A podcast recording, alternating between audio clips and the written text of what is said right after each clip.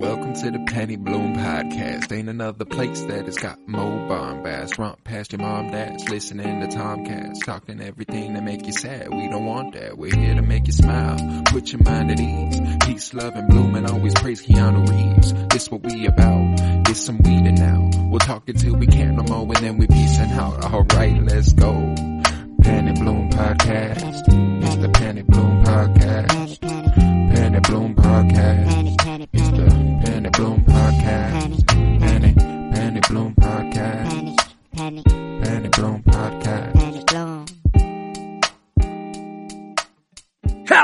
everybody, and welcome in to the Penny Bloom podcast. This is Rebellion's Bloom, and we are back to discuss The Mandalorian this week and this episode, Season 3, Episode 7, titled The Spies. I am Colton Robertson. I am joined by Joseph George. What's up, homie? Oh, what up, what up? Always a pleasure to be here. Oh, and it's always a pleasure to have you. And what's up, KBZ Kyler Barnett? Not much. I'm ready to get into it. This episode, this is what we've been waiting for right here. This is what Yo. we've been waiting for. this was this is the one like a, a couple weeks in a row you know five i was like okay yeah we're fine like the back half of the season has kicked it into a gear that i'm like fuck yes you know like uh i think it just took me a while because it wasn't until episode five that i truly was like oh yeah bo's the main character you know because Mm. for the first few episodes she could she passably a side character you know like uh in the second episode it starts with Din and Bo comes to save him and Yeah. and uh and, and in the first episode Din goes to visit her it's all about Din the third episode's not about either of them until like the front and the end and then fourth episode we start heading that way fifth episode it's like yeah this is about Bo Katan Bo Katan is the main character of the season so it just took a while for us to get there and this episode elevated it to a different height as far as how good this season has been retrospectively this episode alone enhances the entire thing um And I goddamn I agree. I fully agree. This this episode is we've we've been waiting for this. The story seems to be going in the direction that we want it to go in. Um, there's stakes now. There's actually kind of multiple things that could happen. Like it seemed very kind of straightforward before, and we knew everything that was about to happen. But now it's kind of like, well, there's kind of someone backstabbing someone, or I don't know. There's double, triple, quadruple agents in here, possibly, you know, spying. Like uh, we got we got some Game of Thrones Master of Whispers. We got the Shadow Council. I don't know this. This was sick. It gave us it gave the season so much credibility and so much story that it probably should have had a little sooner. But but we got it now yeah, But we got it now. uh, and in classic mandalorian fashion you know those last two episodes those are typically where they pack the bulk in you know uh that is typically where it all that's typically where it all comes crashing down Yeah, Loki pisses me off because I've been hesitant to lean into my, oh, well, they're backing themselves into a corner. Only so much they can do here. They gotta start letting it eat at some point. I've been like, you know what? I trust them. I trust the vision. They're gonna do something. I trust it. Now, I should have been hammering it down, just fucking saying it over and over, cause they really brought the heat this week, let me tell you. They, they brought that shit this week. They came at us with a vengeance. And what's always so crazy to me about the end of the seasons of The Mandalorian is, like Kyler said, every time I'm like, how are we going to do this? How do we finish this story that this season is telling in two episodes? And then they always make it so fucking easy. They always just do it. And I'm always like, Dude. yeah, wow. I guess I just thought it was so complicated. This entire thing would take five or six episodes. Nah, it can be done in two. We're just going to have And- fun for a while. And then we're going to, we're going to hammer you with story. Man, and like what's crazy is like it feels like like sometimes like you feel like it's not earned or maybe there's like plot holes in that whole like happening of this. But like, dude, I, I haven't seen it happen like not seamlessly in the Mandalorian. Like, dude, they just do it. Like, I like, I- hey, all I'm gonna say is if you were negative about this season up till this point, like you probably are eating your words right now, and I bet you that Favreau, Filoni, all these people are just laughing right now. And hey, I eh, no, am. no, I mean, hey, am. that, No, like- I I was I was a big one. I was like, you know what? It's not a bad season yet. That, that was always my cop out. Mm-hmm. I was like, yet. It's not a bad season yet. It certainly could be. And these last two episodes, if, I mean, we got the same directorial team next week with Rick Famuyiwa. It seems like he kind of made a double episode here for seven and eight. I, I expect we're going to be hitting on all cylinders next week once again, and it's going to round out to end up being mm. Hot Fire. take. Even if next episode is a bomb and absolutely fire in every way, it's still the worst season of Mandalorian out. interesting.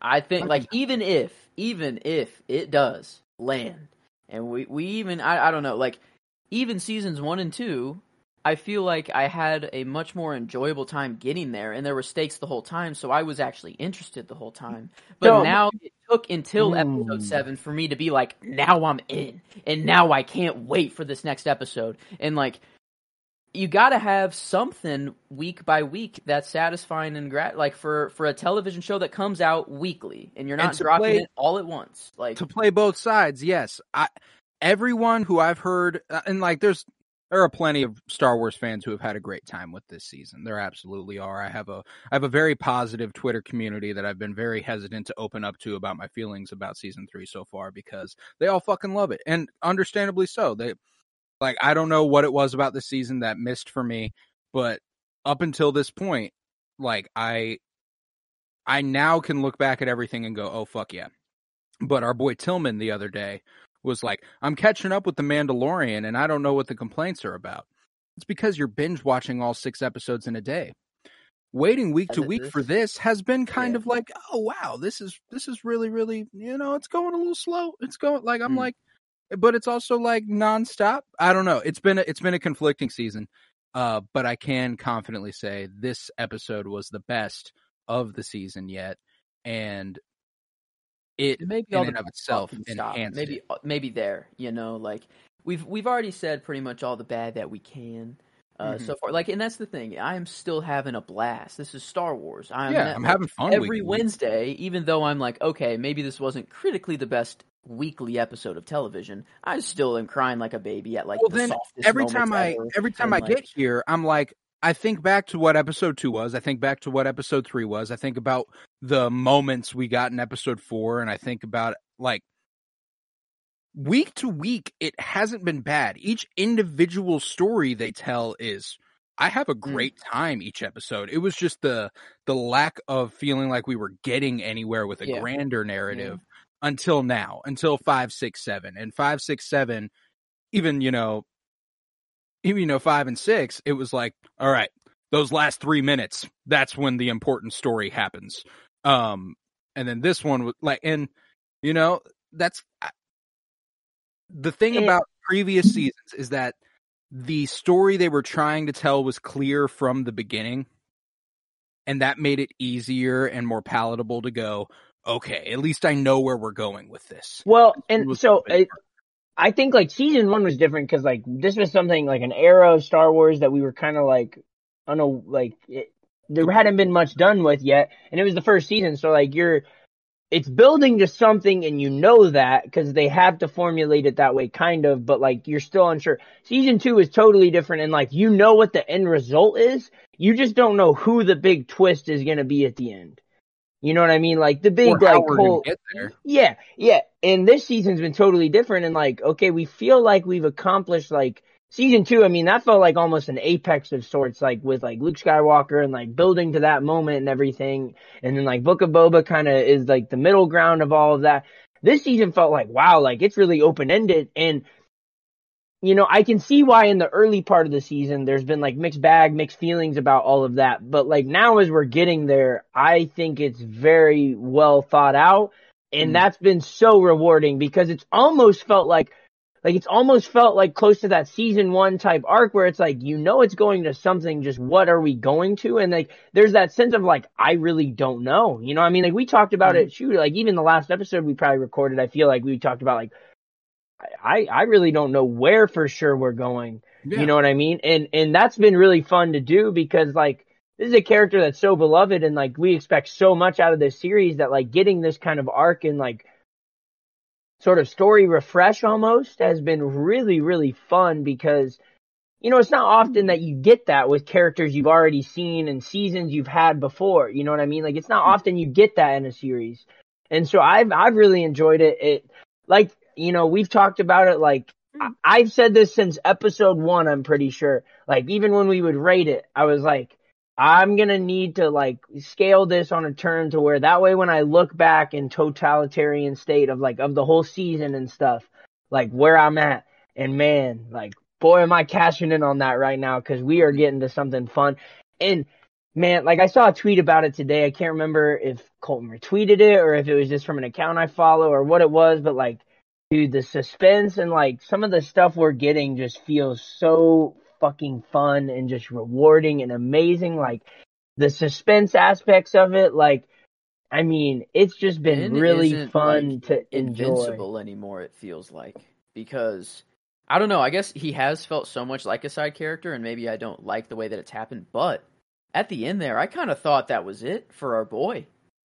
And that that was the strength of making Bo Katan the main character. I mean, like, there's a lot of strengths to making Bo Katan the main character of this show for the season because, Mm. frankly, at this state in the story, she's more compelling. We've talked week to week about how Din's kind of like until he makes another leap, until he realizes something, it's just going to go ahead and keep being the same old, same old Din. Yeah, But, uh, yeah.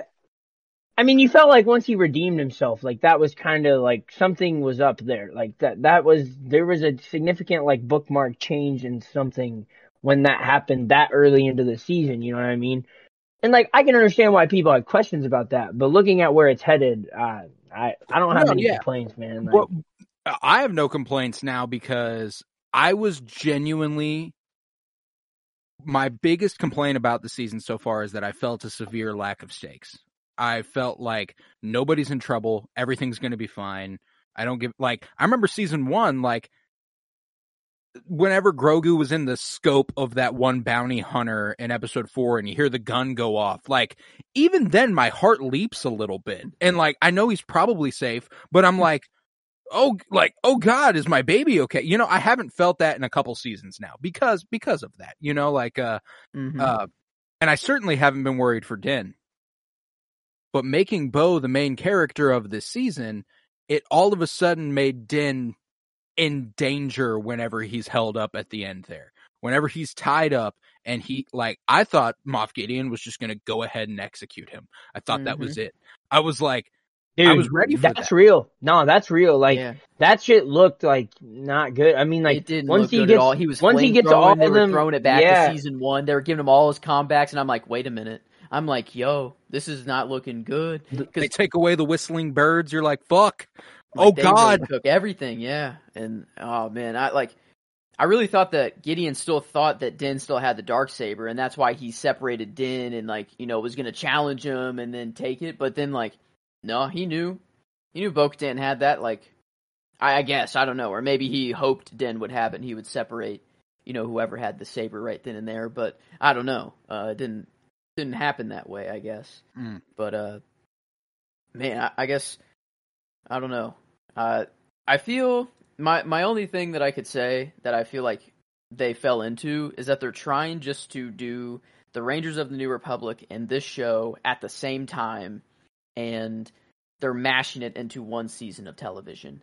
And it's kind of clear that there are some scenes that just don't fit with this show at all, and that they were meant for rain like the the Rangers show. Mm. Um, I like that it's happening here though. Like I, I'm glad that we don't have to watch another show to get all of this. I, I, I would rather it kind of all be in one big just maybe it's not called the Mandalorian, it's or I don't know, but they they have it that way now, and it's that's the way we're kind of getting it, and I think it it sacrificed a little bit of season one, but whenever or season one, season three, but I think when we get to next season, we're gonna be like, I hope it's everything's introduced, and now it's like kind of both shows firing at all cylinders at once because the, you've needed to do the build up for both shows, and then now Mando's kind of firing at all cylinders. They could still kind of build up the Rangers a little bit more, um, but like Mando, the Mando storylines now are firing.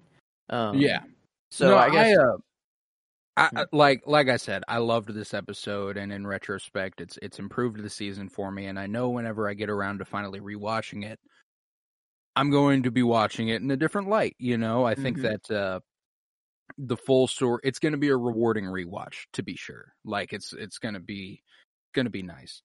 But uh, let's say we get into this this one and more more specifics. Maybe talk some favorites. Maybe talk uh, Mm-hmm. just a little bit more of the character moments. You know, uh, because where people have been talking about how this season has been a character piece. I haven't I haven't quite felt that. This one this episode what like this episode was a character piece, I'll give you that. Like uh the way they analyze Bo and the way they analyze Din both in this episode was really really compelling. Uh I absolutely adored it and it it kind of their relationship kind of culminates for the season in one scene on that Mad Max Fury Road ship sort of thing that the the Mandalorian remnants have going on. Uh, a, a straight up actual pirate ship Mm-hmm. in in space is super dope. Um, not literally in space, but you know, But but they're like on the. I don't even want to think about how it works. You know, it's just like they're just on the surface, just like scraping against it, or are they like barely hovering? Is that the idea? I think they hover, but there's some sort of anchor that keeps them like it's like a skimmer almost, like it like Okay, it barely goes into Yeah, the yeah. ground, and that's and what that's they what gives steer. them the the steer. Yeah. Okay, I see. Um, but no, this this whole sequence, like when they get onto this boat, ship, pirate, I don't know what to really call it. Um, but this was my favorite part of the episode. Hmm. Um, and what a lot of people I, I would say would say is filler. You know, there's not a lot happening. People are just sitting down at a table talking, or Bo is looking out in the distance and Den comes up and talks to her, or there's some wounded people wounded people in the armors looking up. Like nothing is happening. They're just kind of traveling to the forge, or I don't even I don't even to know the if forge. Yeah. Yeah. Well, Um, they're kind of meandering at this point. They Yeah. don't know exactly where they're going, but yeah. and so just super slow, but like it's shot so well. You could tell that they like I don't know they they really thought about like how beautiful it was looking because man they they pulled back and just showed you the landscape a lot you know and so I, it was really good and and just the actual dialogue here just seemed natural. It wasn't expositiony. It wasn't like all right we're doing this and we're on this mission and here's what we're gonna do. Here's how we're gonna do this. It was just hey, this is how I feel about you. I had to surrender. I had to like do this to save all of you guys, and I feel shitty for doing it. Or like Den finally being like, oh, I basically like kind of love you, but I I'm not gonna say that right now. But like I'll, I'll follow you, you know, until I die or until you die. Um, so no, we get really big things that come out of it. I feel like, but it's just conversations. It's just super slow um, stuff there. So I guess I don't know if I had to choose one scene specifically out of it. It would be whenever Din goes up to Bo and they do have that conversation one on one. Um, but man, and just, I think uh I think people might take the uh it being super slow out of out of context. Like it's uh it's not that it's super slow, it's that the story slowed down and Mm. actually gave us time to sit with our characters. This is what this season has been sorely lacking. yeah, Um the these sorts of interactions and there's a lot there's a lot of stuff in this episode that the season has been sorely lacking for my money. And uh it that scene actually answered a question that I forgot we had, which was how did Gideon get the dark saber? Mm. Um yeah. so like like that that was that was kind of a big moment even then, you know, Yeah, uh kind of answer answering that question for us. Uh but the the line that Din delivers uh became my favorite line of the episode. The uh Mm. I only know of this blade what you taught me. It means nothing to me or my people, nor does station or bloodline. What means more to me is honor and loyalty and character. These are the reasons I serve you, Lady Kryze. Your song is not yet written. I will serve you until it is. I mean, if I he was wasn't like- speaking poetry to that woman, I don't know what he was doing. like, he, like, man, like I, this. we ever heard him say anything even kind of like that? But that's the thing, though. No, this season he kind of is. Our people are scattered across this. Like he's speaking very poetically, like this Mm. season. I don't know. Like every But time he, I mean it's more- short and sweet. I guess. Well, sometimes you just get the "you had me at battle," you know. Black. I don't know. Some very simple lines. You're right, but like, Uh, that's not that's not necessarily what I mean. Like I, Mm. I do think he is speaking poetically, and he has in the past. But being this vulnerable to a Ah, person, I see. um, yeah, yeah. to to say to to Bo Katan, I will serve you. You know, like unt, unt, your your song is not yet written. I will follow you because you are a good. You are good. You are worthy of that. You know, it's not because you are a Kryze. It's not because you hold the dark saber. I don't give a fuck about that. you are awesome. And I fucking love Yeah. that dog. And I will follow you. You know, like Oh. he hasn't even said that shit to the armorer, you know, and that's who he's been following his whole fucking life. Like that's I mean, he realized right here. He that at the opening of the conversation, he's like, "I thought that you were selfish this whole time. I thought that you were selfish in something else. You know, like that's just what he was told. That's just what he believes. But now he's like, that's not true at all. And now I He's see. Like, now I yeah. So I I really like that that's starting to happen. You know, he's he's seeing what he was taught isn't necessarily true. Paz as well.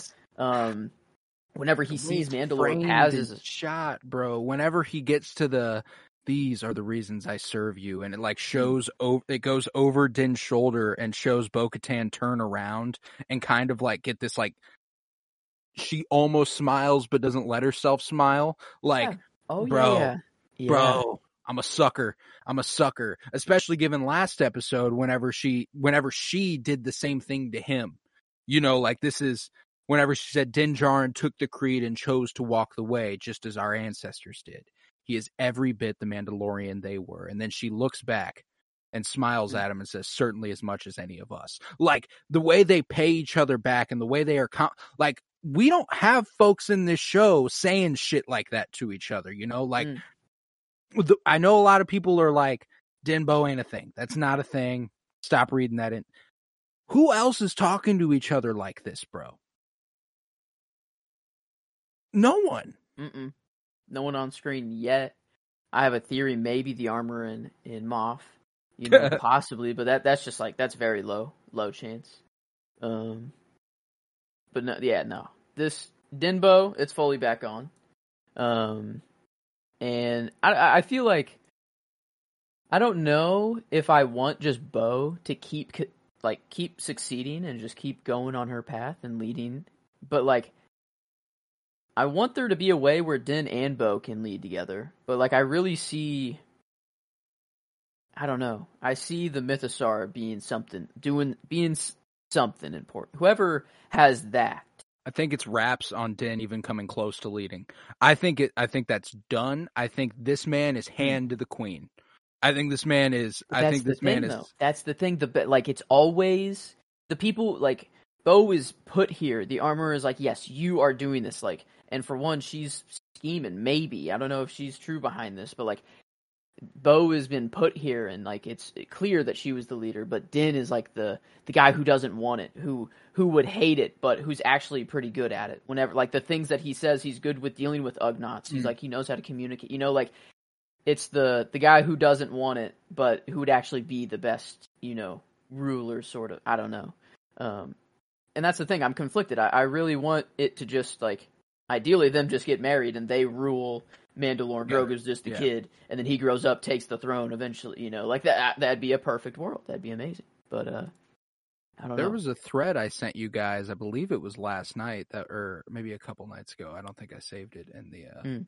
in the group chat. That was incredibly, incredibly uh well put together and I need to find it because I'm gonna give her credit and everything. She did fantastic on this. Let me see if I God, I hope I saved it or something. But it was about the parallels between Din and Bo and uh Rey and Kylo, which is a which is an interesting dichotomy. The way that Kylo and Bo are the the successors to a bloodline that that were that ran things. The skywalkers and the Kryzes for the mandalorian and the jedi. They've obviously been painting these parallels between the mandalorian and the jedi anyway with the cultures that they've got going on. But uh, specifically regarding bo and ben solo like uh they both fell to this darkness a little bit the way that she fell to the Death Watch at a young younger age and he fell to the dark side and then Mm. he comes back she she comes back into the light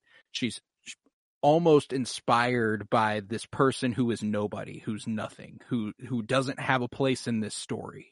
You know, like, but you, you're important. You're you're you're nothing, but not to me. Mhm. You know, like uh, Hmm. I was like, that's that's hard. You know, uh, God, I hope. I wish I would have saved it because I want to give her credit, and I feel so bad that I uh, am Hmm. kind of stealing stealing her work right now. But it was No. so well put. Uh, Yeah, and wasn't kind of the theory like more like less so than like a romantic ship. It was more like a like a plot ship type thing. Like they they kind of like yin and yang themselves into like different like plot kind of furtherance, if that makes sense a little bit. Um, that- Yes. I Yeah. read it. Yeah. I, I mean, I, I think that's really good. And it was talking about how, was that the one that also talked about how like they might share the dark saber as kind of like a, Yes. like a one, yeah. I, I mean, I, I was honestly, I was kind of waiting for it to, in this episode after reading it. Cause like I felt like there was a couple moments where like it could have made sense. Like before they got into the, I guess spoiler heavy here, but like before they got into the area where like Din gets trapped out from the rest of like Bo and like the rest of the kind of group. Um, I thought there was a moment like where they were just kind of fighting the troopers themselves. Like there was a moment where like you could have seen like some like really cool fight dynamic where it's like, oh, Din pulls it out, like uses it once or twice, kind of like tosses it over to Din and like you know uses it like it felt like it could have worked there, but I just really like that like they're straying away a little bit from like the symbolic nature. Like I think Bo Katan, like that's where her story is headed this year. Is like she has grown so much in the season, and like you know she's kind of changed her her I guess belief in like the there is one true way of the Mandalore, or that like the the creed is not legit or anything like that and you know that that she feels like she has to have the dark saber to be able to lead. Like i think the armor and like some of the stuff that's happened in her story has kind of led her to stray away from that type of like total belief in that. So i think that could make total like a, a lot of sense and really do a lot in the story. But ultimately like i just think like this episode felt so amazing. Like the uh, balance of suspense action. Like i saw a tweet about it. There's like this felt like most like if you think about your your I guess what I'll say for a lack of a better term, like prime Mandalorian viewing, like you know, like what that feels like when you're you you you are totally like in this like man, this feels like Mandalorian, not just like like Yeah. this doesn't feel like Star Wars. This doesn't feel like this feels like Mandalorian specific. This episode touched on a lot of those things and man, just like good stuff all around. Like I said, the suspense, like there was there was moments with like extreme like heart and emotion. There was moments with the action, the suspense, the like Yep. you know, Grogu not had really some very the dark saber though. Grogu and we me and my roommate we watched it this morning and we talked about this was like maybe like she doesn't want to pull it out because she doesn't want like but she's whether it be clean with it. Gideon- That's the thing. By now, no, like I know, but I part of me clean wondered if maybe she didn't want like Moff Gideon or anybody to know that like she was the one who had it in that moment. Like she Mhm. was kind of trying to hold her cards closer to the vest than like Okay. other. But man, there was just some good That's true. stuff that happened in this episode, and like I don't know, like I'm kind of like. I don't know, like the trope of like in Star Wars, like someone being captured and separated, like by the Empire or Mhm. whatever, is just a trope that like I just don't find myself getting sick of. Like No. D- Din Djarin getting separated felt a lot like when Rey got Mhm. separated and captured in uh is that Force Awakens or is that the is that the second sequel? Is that you're talking Jedi. the Last Jedi whenever she voluntarily goes there and then gets held up by Snoke and stuff? Yeah, I think so. What's the one where like then they like they're going to rescue Rey and then this like Rey just happens to like bump into them? Is that that's Force Maybe Awakens? isn't That's it? rescuing the Force Awakens. Yeah, because she's across the she's across. Yeah, the, yeah, uh, yeah, yeah. Like climbing and stuff. yeah, yeah, yeah. Like I, I'm not saying that's what's going to happen. Like I'm Yeah, not saying Ben is going to Kylo, escape. He put her to sleep, But- and she, but, yeah, like- yeah, Yeah, like this is what it kind of like that whole like just came into my head today. I'm like, man, this is a trope that like I just don't get sick of. Like, Hey, Like- seeing Grogu scared though. I mean, Colton Oh, brought up a good point that he could like just force choke, you know, seeing if he would actually do that. You know, he's so mad and so scared for Din that he just like force chokes and kills Gideon right then and there. Um, would be nuts. Um, but All right, you know, my, he's obsess- my obsessive searching has paid off, and I want to give her credit before uh, Mm. before I forget. Girls with sabers, uh, great Okay. great Twitter follow. Just a wonderful thread on the Dinbo and uh, Reylo parallels, and it's uh, really strong, really strong. But Yeah, it's a good thread. Good No, thread. Denbo's back on though. I guess all all the talk. I, I had Bo-Katan as my character for this episode a lot, but the more I'm actually talking about it, I think finally we just got something with Din. Like Bo's story's been st- been kind of strong the whole time, but like Hmm. Din actually gave us a lot of character, like a lot into his his like his mind this Mhm. episode. Um, he did not like Grogu getting in IG twelve. Like he was not Right. about that. He's like It- nope, that too was- young. Yeah, too young. Yeah, I don't. great, I don't like this. Great moment, which Um, like kind of like I don't want to say gets lost in translation, No. but like where the episode ended, it was like holy shit, we are so far away from what that ended up like. right, Like holy shit. Um, no, nah, No. dude. No. Um, yeah, that was hilarious. It felt like have you ever seen the to the TikToks or like the stand? videos of the dog that like the dogs that have like the buttons that they can like press with the paws? Yeah, Yeah. That is exactly what it This felt is- like yeah, to me. Not to it's a compare Grogu to a dog, but it was No. awesome. I love No, that. it's- yeah, it's a perfect way But he does have the words. communicate communicative skills of a dog at this point. You know, Yeah. like it's Yeah, it's a perfect way to not give him full sentences yet, but allow him to communicate a little bit. Um, like because he if he understands what people are saying. He just can't fully. speak yet. yeah, and I think well, that's the thing. I think if you gave him a robot that, I bet they could make something that he could like type. You know, I feel like he could do that now, no problem. Like I think he is he is smart enough. Fully, it's just he literally is so young that his vocal cords just aren't there yet, and he can't talk. Like I think his his brain is like wise as fuck already. You know. One thing I really liked in this episode was like you really felt like I don't know. It's not to say that Din wasn't ever willing or, or capable of like making a type like sacrifice, you know?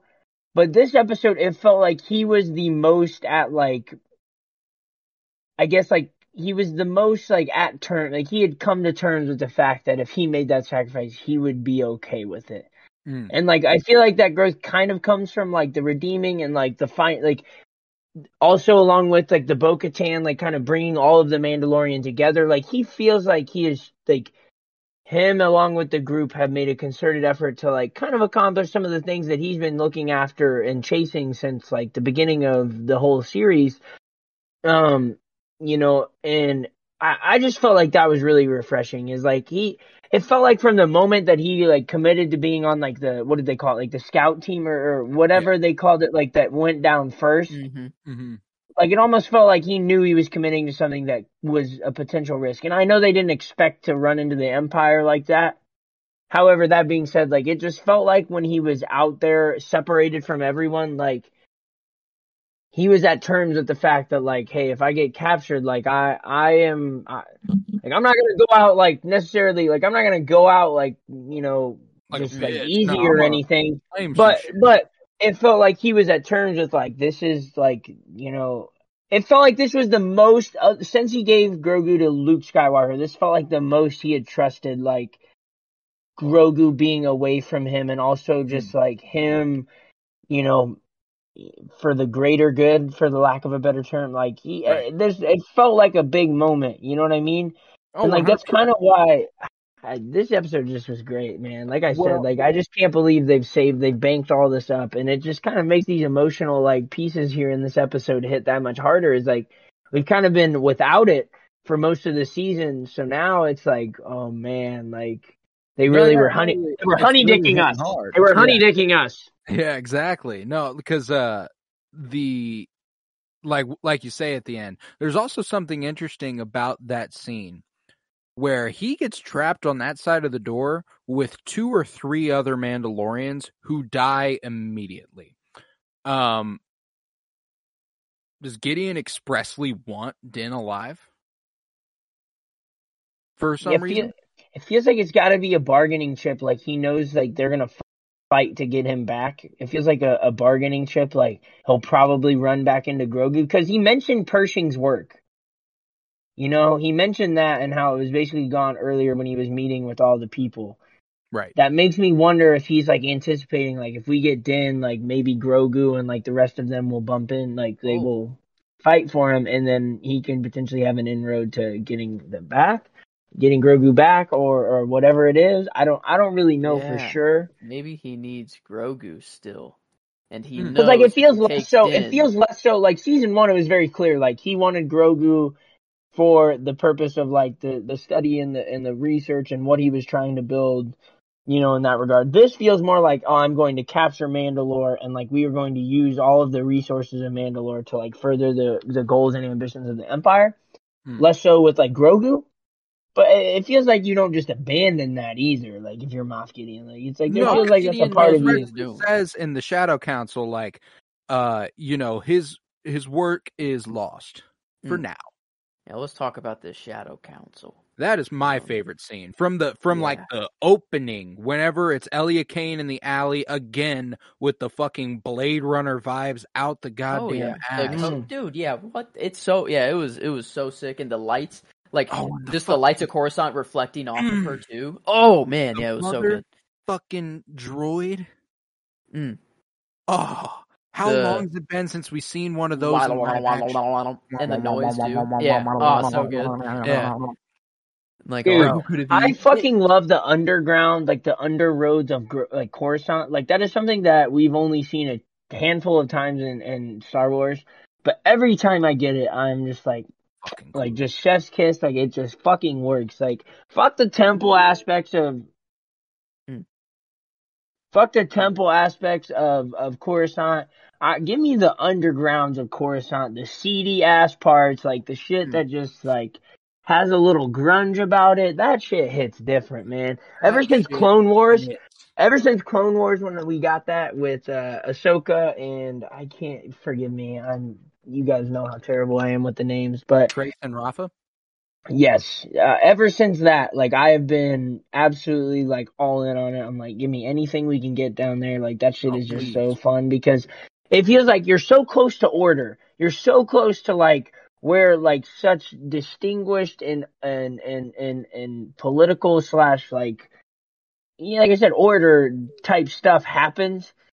That like when we get that, it just is like, man, this lives this Uh-huh. close. This is Nah, this. the further this is you how, go down, yeah, the Oh, further man. you go down, Oh, course, man. Love that shit. Love that gets. shit. Yeah. You get to a And- certain level, and Luthen Rael's just waiting on the opposite side of a door, going, "What do I Everything. sacrifice?" Yeah, everything. Every, every time the door opens, he just monologues to whoever pops. There up was there was something that I wanted to touch on because I've been waiting for this to happen in in live action Star Wars, and I'm just beginning to think that maybe I just have a really poor understanding of the timelines and how they overlap, or Right. or of maybe the value of this character.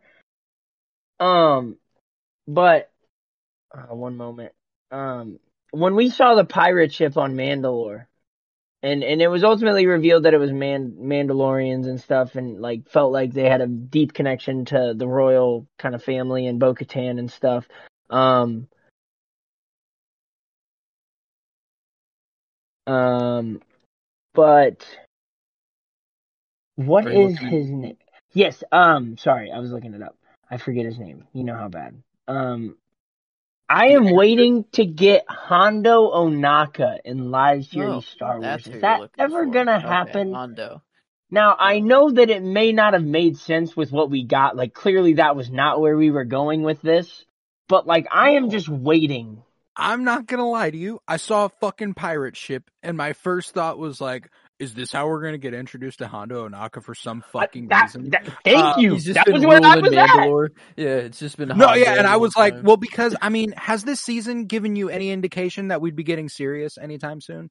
Uh, so like, Yeah, I no, thought I mean- like, I was, I was like, maybe they get here and Hondo's like, friends, you know, and he, he gets all, what's up, everybody, you know, like, Mm. and it's like, oh, okay, here we go.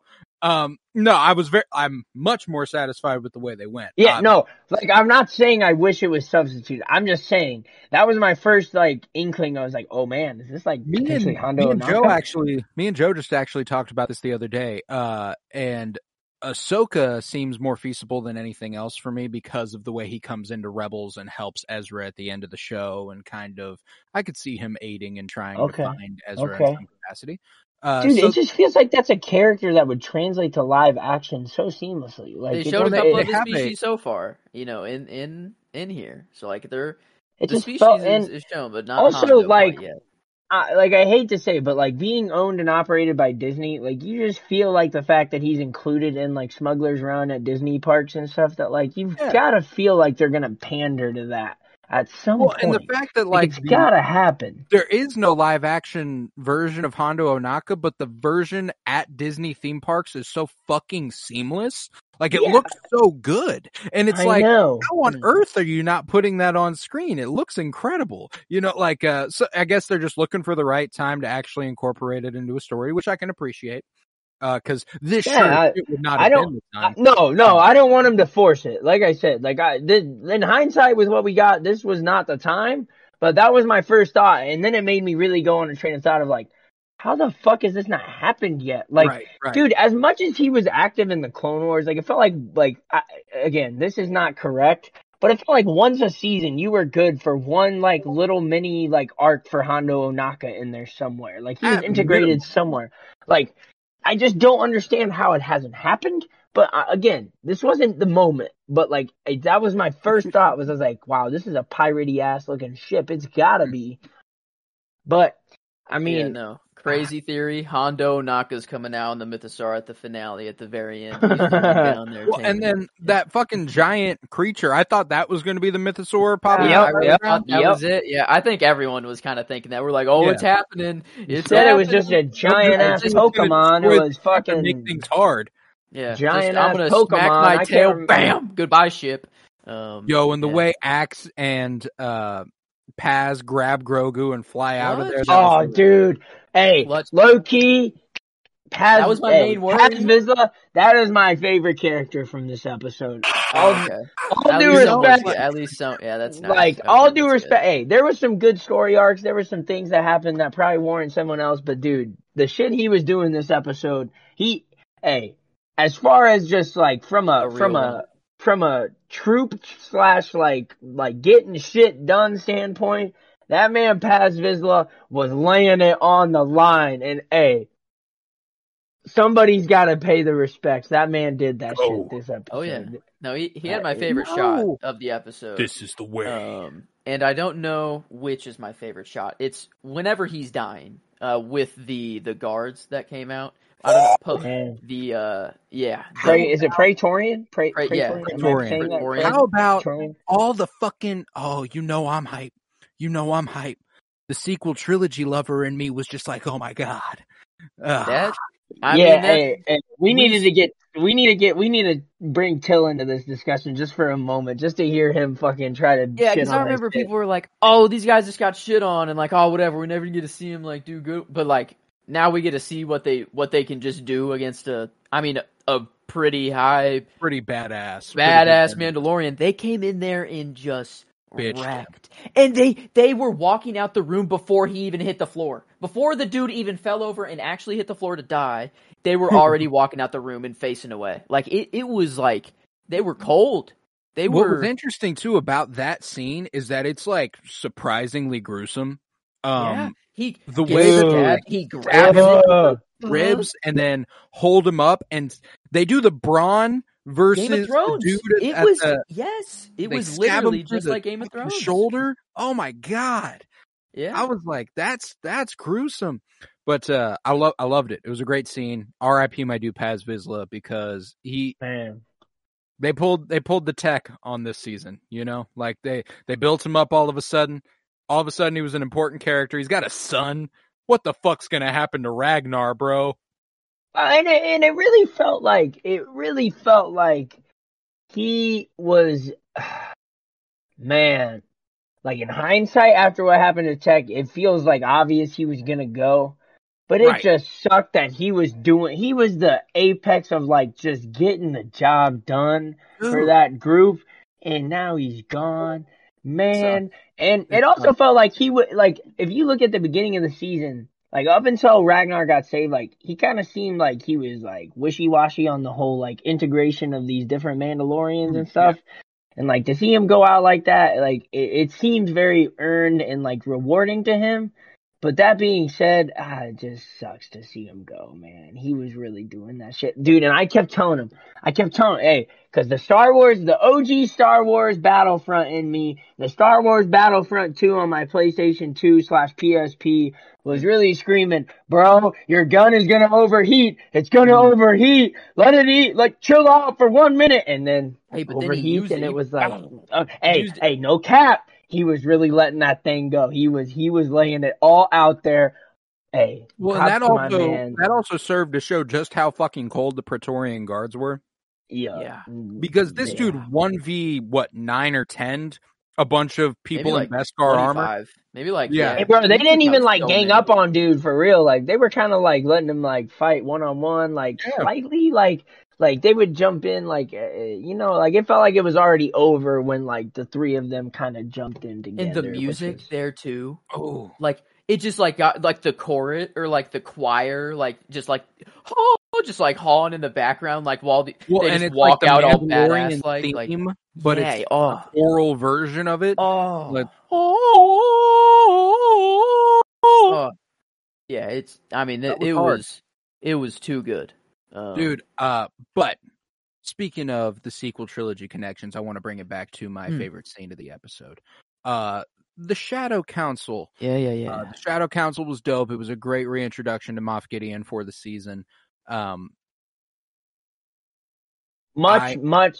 Sorry, I was just Sorry. gonna say much much better than like what we. Like there were talks and like I think I can't remember if we talked about it or it was just kind of a narrative on Twitter, but it was like if it's just kind of like a oh Moff Gideon is back, he is rescued or whatever, like you know what I mean, just like out of the blue, like that would feel kind of shitty almost. Like I, I, um, I, can't remember. It was like earlier in the season, like two episodes No, ago. yeah. I feel No, like there was a was right narrative flying around where it was like it was like I just hope it's not like the like oh he's back just out of nowhere like eh, like Yeah, you know at like least they out like here he is yeah, at least they alluded to the fact that he broke out at some point. Like that's yeah and and also like the fact that he kind of like was he's been working in the sh- like uh, for lack of a better term this is gonna sound corny slash punny or whatever but like he's been they- working in the shadows. This man's been like doing the work in the dark Council. like trying to yeah no. Uh, this has been uh, that was really good. I, I just wanted to say that because like originally there were talks of like well if it's just like the type of like suddenly Palpatine has returned and I know there's controversy about that but like if it was that kind of reveal like it seemed like people were really not gonna be fucking with that. I don't I, I find it hard to believe like somebody's gonna be like upset with the integration of Moff Gideon into the story like after the I end am of much more okay with it because of the Shadow Council scene. If it was just the hologram that he spoke to Elia Kane on, I'd have been like, "Are you fucking kidding me?" Uh, Yeah. But because they gave us so much in that Shadow Council, it was like, "Okay, cool, okay, okay, dope."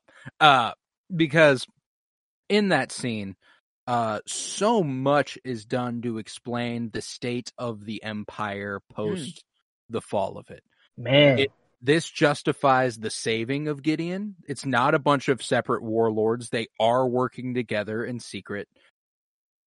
Like that's something we didn't necessarily know. It might have been something, dude but like the fact that they are all working together, we we get mention of Thrawn via as a book reader. Uh, Captain Pellaeon showing up was fucking nuts for me. I was like, "Fuck yes, I I goddamn love this guy." Uh, a huge character in the Heir to the Empire trilogy. And then for him to be like, Commander Hux, I was like, yo, wait a minute. yeah. Uh, Yeah, Commander Hux. Me, um, in the background, I'm so distracted by all the Thrawn and other details are going on. I'm like, what? Doesn't look like Hux at all. So and then I'm trying to think of everything. I'm like, wait a minute, how does this guy get younger? You know, this guy looks way older, like right, Right. now, and it just for some reason did not hit me that this is just his dad. yeah. Um, and I, yeah, so I was trying to figure out like, okay, yeah, Thrawn's you know actually still out there missing. And, So in and- other words, you the know, whatever. first order, the first order was full of nepotism because Yeah. they were just force feeding my boy. No, um, hmm Well, that shit felt extremely like Winter Soldier. What was the council call, Whatever, where like they had all the holograms speaking with like Nick Fury and shit. That shit, that is exactly what I was thinking. I was like, Mm. damn, this Right. crazy. I guess it was in Avengers, the OG Avengers too. I guess it wasn't just Winter Soldier, but it felt like the crooked and and uh the uh, corruption was most prominent Mm. in the Winter Soldier. But No, for sure, for sure. No, but just that that whole scene was fucking electric for me. I absolutely, I absolutely adored it. Uh, the the implication that the way they're gonna rework the heir to the empire story to make it work with the new canon. The way they're framing Gideon versus Thrawn a little bit, which is really, really cool. yeah, there's definitely some like tension there. he's Like got some- yeah, he's Gideon like, is not fucking with heard that all dude this for talk real. of Thrawn, but where's he at? I think it's time for some Hey, new hey, I leadership. can't wait I- for the reveal of like Thrawn's back, and then it's like Gideon's like Thrawn is gonna Well- wipe Gideon off the map. Dude. The- Gideon the- is the- the big Gideon is the big bad right now for this era. The reintroduction of Thrawn is him killing him. yeah. Guarantee it. Uh, one hundred percent. Is there any chance we get? Are they gonna bank Thrawn for the Ahsoka series entirely? Or is there any Probably. chance that the I I, I know get we probably would have No, worked around to this, yet. but like this discussion. But is there any chance Not that we yet, see him right. next episode? No way. I was trying to think. I was trying to Dude, think, I don't know, no man. I'm just saying, it feels like there's a lot of smoke on the water here. Like Gideon's like, he, he ain't around here, and then it's gonna be the like, They're building oh, him up. I heard you were They're, talking they're shit. building him up. It's I heard about, you was talking shit. I don't know, Like, but it's all about the secrecy of his return. And you really think, does he make Gideon his example? I mean, that's the I- way he does come back. Is if it Gideon feels is his example, and he's like, I am back. Like, I don't know. So, uh, my my, if he is to show up, I think it's a. We're gonna get this whole thing at the end of this at the end of this season because next episode it seems to imply there's going to be a battle. Um, I for one think Axe Woves is the spy. Hmm. I don't think he's going to get reinforcements. I think he's leaving and he's just not going to get help. The Mandalorians are going to be fucked. Um, Fuck that dude. If But- that's what happens. R5 is going to reach out to Carson Teva and he is Mhm. going to be like, Yo, the Mandalorians need help on Mandalore. The Empire is here. Carson Teva is going to pull up with a whole squad of New Republic fighters. We're going to be like, thank fucking God. Yes, the day is saved. And then out of hyperspace, the Chimaera, Thrawn ship, and everyone's fucked. The reason his secrecy will be maintained is because no one makes it out of there alive with the New Republic. Um, You think they all die? I don't think all the Mandalorians die, but all the New Republic guys die. Dude, I'm just saying there was a lot of shit talking for it to not maybe get like to say that there is no chance it gets cashed in this next episode. Like that's a lot of shit talking to That's like my thing. Is that like t- the idea of Gideon talking all that shit, and then for him to just show up in th- in Ahsoka would be like fine. I wouldn't Yeah, mind it, but then yeah, it would no, almost but- feel like the shit talking was pointless. Thank you. That's what Yeah. I'm saying because like, dude, hey, let's be real here. Disney slash Star Wars slash Lucasfilm slash whatever, they know what they're doing, bro. Like the Ahsoka trailer coming out with Thrawn, like Thrawn, like in the trailer prominently, like it, that just seems out of the cards for them to like just reveal him like out of nowhere first time like in that. Which again, I get that sounds dumb because Gideon was revealed basically straight up in Mandalorian season one, but that was also the onset of all of this shit. Mm. Like there wasn't really a point to like integrate him otherwise. This feels like this is their chance to do the like, you know, again, people probably get tired of me like paralleling MCU and shit, but like this feels like that like world building moment where like they like truly set the tone with like Let me ask you, Joe. What's the secret? I guess What's the thing? Pedro Pascal was like, "Oh, we're keeping it under wraps this season." Because I'll tell you what, I guess it could have been Kelleran Beq, but was like that like going to be like a, "Oh fuck yeah, Kelleran Beq"? No, no. I love Ahmed Best, but that wasn't the thing. yeah, it, it, that that was a niche. Like that was for like a small he says, group. "I'm I'm the mass. I hear whispers across the galaxy, and I haven't even heard a peep of Thrawn." Like, and there that should speak to Thrawn, not no, not. I know, no, I know, Bro. I know, I know. but like this, who's the guy that's speaking on Thrawn's behalf right here? Captain Pellaeon, his right hand man. And is one he in his- one of his direct contact with Thrawn actually, or is it like are they putting up a front so that they can just keep getting the resources because of the Thrawn name? Because That is Thrawn also a distinct still be gone. They don't even know where the fuck Thrawn is. And Thrawn's just doing all this shit on his own, and then he comes back, you know, in Ahsoka. I don't know mm-hmm. because like that's why I'm I'm thinking is that maybe they don't even know where Thrawn is, and they're not in correspondence with him, and they're just like, well, yeah, when he returns, he's gonna dominate everybody because he's Thrawn and he's probably building an army, but until then, let's just say that we're in you know contact with him so that we can keep pulling all these resources because that's what Gideon says. He's like, you guys got to share because they're getting a majority of all their resources right now. Well, what's cool about the implication about them getting all the resources too is that it makes it very clear since Hux is such a important part of the First Order, Mhm. Thrawn is a founding member of the First Order.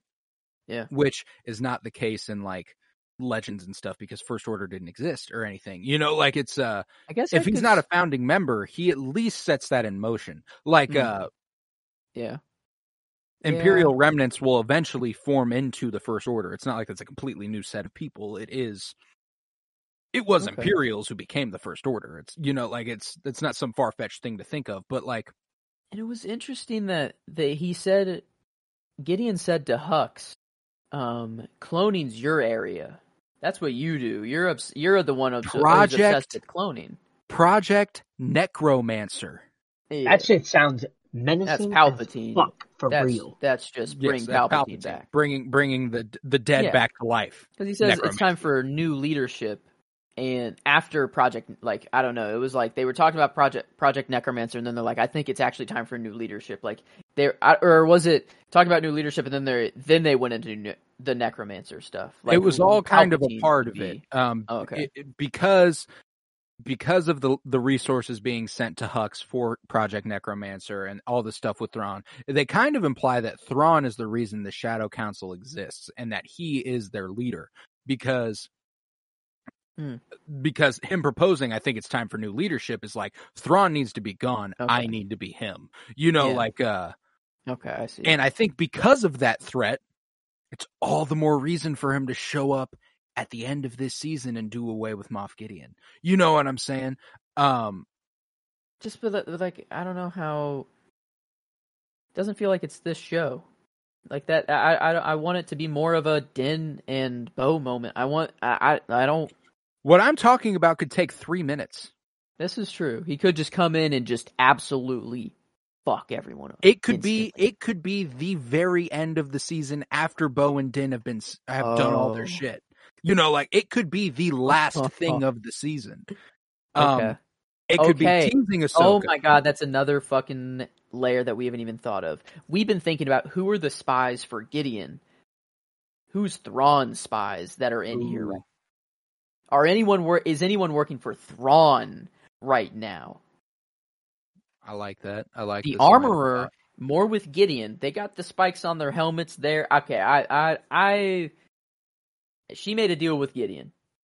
And I don't know if she's about it now. Maybe she's actually believing Bo Katan. I'm not sure. But her and Gideon had something. But maybe Axe is actually in with Thrawn. And he's like, Mm. yo, see you later. I'll get reinforcements. Uh, I'm not going to be here when Thrawn comes in and absolutely poops on everybody. You know? Mm. Uh, okay. I didn't think. Well, because Um, there's also this looming threat now. You know, whenever Gideon goes, the Mandalorians, and everyone's like, "Oh, Oh, shit, okay. You'll have wait what a you need. fucking minute." Yeah, like okay, you got it. Um, Yeah, like what? Like it feels like there is just all the reason in the world for him to finally return. And don't get me wrong, hmm. I'll be perfectly okay if he doesn't. It just feels like oh, it just feels like veiled, open, just like we're teasing the next thing if he doesn't show up, which is okay. It's just not preferred. Like I, I would, I would de- absolutely prefer for Thrawn to show up at the end of the season. However, there is this thing Gideon says whenever he has Din tied up that kind of I, I like I like theorizing on it for what it could mean for Ahsoka, where he says everyone has something to provide. The cloners, the Jedi, even the Mandalorians, and I'm gonna take the best of all of them and make and use them to propel the Empire. The cloners, you got Doctor Pershing and whoever the fuck else. The the Mandalorians, Axe potentially Axe Woves, potentially the Armorer. He's holding on to Din for some reason. Who knows what the fuck? Uh, Jedi. Could that be the Jedi who were teased in Ahsoka? Baylan and Shin. You know, could it be that those people actually work for Gideon and that they're is where we get the power struggle? Is Gideon versus Thrawn is happening during Ahsoka and Ahsoka is kind of cleaning up their messes. You know, trying Wait, to yo, so these the Baylan and Shin could be like you're like they have all the best DNA of everything. They have the force sensitivity. They have like the lifespan of Grogu. They ha- I don't know. Like they could have the best of the best. I didn't even think it. Yeah, that's. Oh, dude. Okay, I I, I could see maybe th- I, I was really against Thrawn coming back. At first, I'm like, no, no way. I, I'm not. I don't want to be all in, um, or anything. But I, I could. I actually could see it. It being at the very, very end. If anything, it, it is the very end, and he has to come in and kill Gideon. That's like Right. really the only way I would. I would like it. But that's the only way I would like it. I sure as shit wouldn't want him to show up and dominate the episode. That's not something I'm interested in. Oh man, yeah, because my mind was was thinking of this Gideon and and who's who's spying. You know, is it just Axe or is it who's the the girl that follows Axe? Like her his Uh. Koska. yeah, Koska. Could it be her? Because she went on the mission down down there too. But no, she's still there. Right. She didn't like dip out or anything. But I guess there there's an like a base there. Like there is an empire and like there's a base down there. Who knows how long it's been there, but they got TIE fighters, they got a lot of shit down there. It's been there for quite some time. That implies it's been there a while, yeah. Yeah, it's it's been there for a while, and like so, it, just because they didn't get away, you know, maybe Axe is truly like true with his intentions, and he is getting everyone else. Um, and then I don't know, like it's someone else just sneaks in, into a part of the bait, like the Empire. I don't know because they they know, I guess, everything down there, and the implication of the armorer now being with Moff Gideon is a perfect explanation of how like she has access to the living waters if they need that to forge Beskar, which this episode more put like the nail in the coffin for me is like Gideon, he's on Mandalore forging all of that Beskar armor and all that stuff. They need the living water. Like all of Beskar forging was done on Mandalore for a reason, and like I don't think it. I think it has to be done with the living waters. Um, it has like that's the start of the process, and that's like I don't know. Um, a reason why the armorer has always just had access to that. She's been going back and forth. You know, she knew Mandalore wasn't poisoned this whole time, but keeping her people away from it, telling them lie. You know, like in the perfect position. Um, but I don't know. I don't know if she's fully in or not. Like, but I don't know. Th- Like, I don't know if it is that obvious. But like the spikes on her helmet, Gideon comes out with Maul spikes on his. Like, she says that she went to the moon of Concordia, and that's where she survived. That's where Death Watch went. Um, Forever. and ago, like yeah. she and she's and she said that like nah they all broke apart they're they're gone whatever That's but a like non-answer.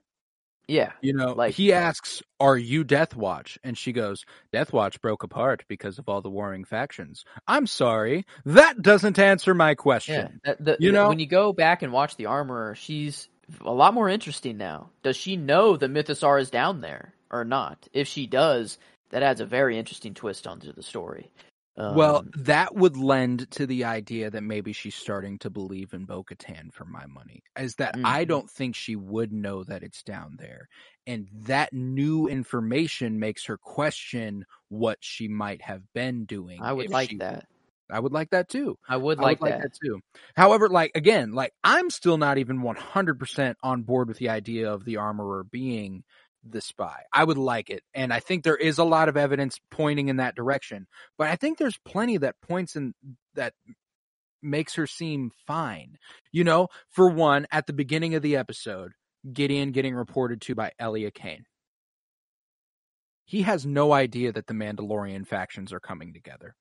there's no reason for him there's no reason for the armorer to have reported that to him you know what i'm saying like so Oh, it's not like the armorer can be leading them there to trap them because he never even she never even told gideon that that was a thing you know uh gideon didn't know that was happening there's also the fact that she is taking wounded men back up to the fleet she directly contacts the ship commander asks for boarding privileges to leave.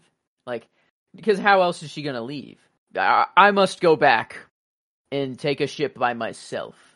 Why'd she, why? why'd why she come at all Why, why leave? But th- why'd she volunteer for the mission to make herself not suspect. I will go too. Oh, but now that these wounded men, they need someone to take them back. I will be the brave one to do it. Do it while I can go and be safe away and report back to Gideon. And Fair. What about the 60 Mandalorians they left behind? that's why the bl- like it's not just if you walk the way, you got to be blood as well. Um, the the the, uh, the armorer is a racist cult leader already. Like, I, I it's not it's not far a far stretch to to think that she she's a hardcore purist. Um, like some of the other Mandos here, Axe, uh, you know, is another one who did mention blood. Uh, Mhm. whenever he's talking about Din not having a drop of Not Mandalorian drop blood of in his veins Mandalorian blood in his Um, veins. and the and I, I see the armor thinking that way too. And it's very convenient that she has Bo Katan take her helmet off after she is uh what's their word? Redeemed. Yeah. After she's redeemed, she is blood. She is she has the dark saber. Um and she's you know hasn't taken her helmet off, but now she has her taken up she has her take her helmet off, so now oh nope, you don't walk the way. Now I can we can kill you because, you know, you Mm. didn't follow our rules. Um sort of thing. But I would really like if she is being conflicted now. That if if the mythosaur was not known to be down there. I, I really would like it to go that way. But it is really interesting if they do know that it's down there. Like Mm. that that opens up a whole crazy web tail. But that's the thing that we finally have that now. Like we have I don't know. It could go that way. It could go so many different ways. We could have Thrawn at the end of this. We could have another Jedi come in. I really hope they don't do that again. But like, um, like that Luke just comes back. Like Mhm. Grogu calls Luke or calls Ahsoka or I think calls the you most know. reliable option is R5 calling the New Republic. They've already really shown like that. precedent. They've already shown precedent for that. Uh, the, But like, if he does call them, does Zeb and Hera and like does does that squad do, do they come? Are are they Zeb's there? So like, is he the only one of that crew that's there? Is Hera and Chopper? it would probably it would probably just be a Delphi squadron, the the one that Carson Teva runs with, because that's where Zeb is. There were all sorts of fighter pilots there. Like I'm assuming it would just be a that Delphi would be squadron. it. And that's I guess because he wouldn't have the support of like okay because he'd He probably just have to be doing it on his own. requisitions. Yeah, he would have to be doing it on his own. So it's not it's not like he's gonna get because a bunch of Mandalore isn't a fighters. Yeah. member world, I et okay, wow. And now then, yeah. that like I could see Zeb going, Hera, we've got a thing that I think you would really be interested because like I think Hera's like you know any chance I get to fight the fucking Empire, I'm fucking Mm. there. You know, like the there are certain people within the New Republic that I think would be 100 percent down if they knew this was happening. Um, but that's that's the thing is that like how much time do they have to contact people and be like, yo, we got sorry, we got to go, we got to get there. Um. Mm. Like I think they just fucking go. Um I think R5 calling the New Republic is the most reliable option for a battle to come because they do have their fleet, you know, but they don't have the whole fleet. Um they only have they only have so much of it if I remember correctly. Oh wait, no, I think all of them came. They just had they had their entire fleet. in They orbit. just didn't all do the uh they didn't all, all do the in orbit. inspection They- thing. all left Nevarro. yeah, Um, that's right. That's right. So there's a lot of possibilities for this finale, man, and it's uh it's extremely exciting because dude, I uh I haven't you know, after episode 6 was when I was like, okay. Yeah, let's fucking get it. At the end of episode 5 even I was like, okay, we're getting there. Let's go. Now, I feel as excited as I did every week for the last couple seasons. You know what I'm saying? Like uh and I say that I've done my very best to stay up till 2 a.m. every Wednesday.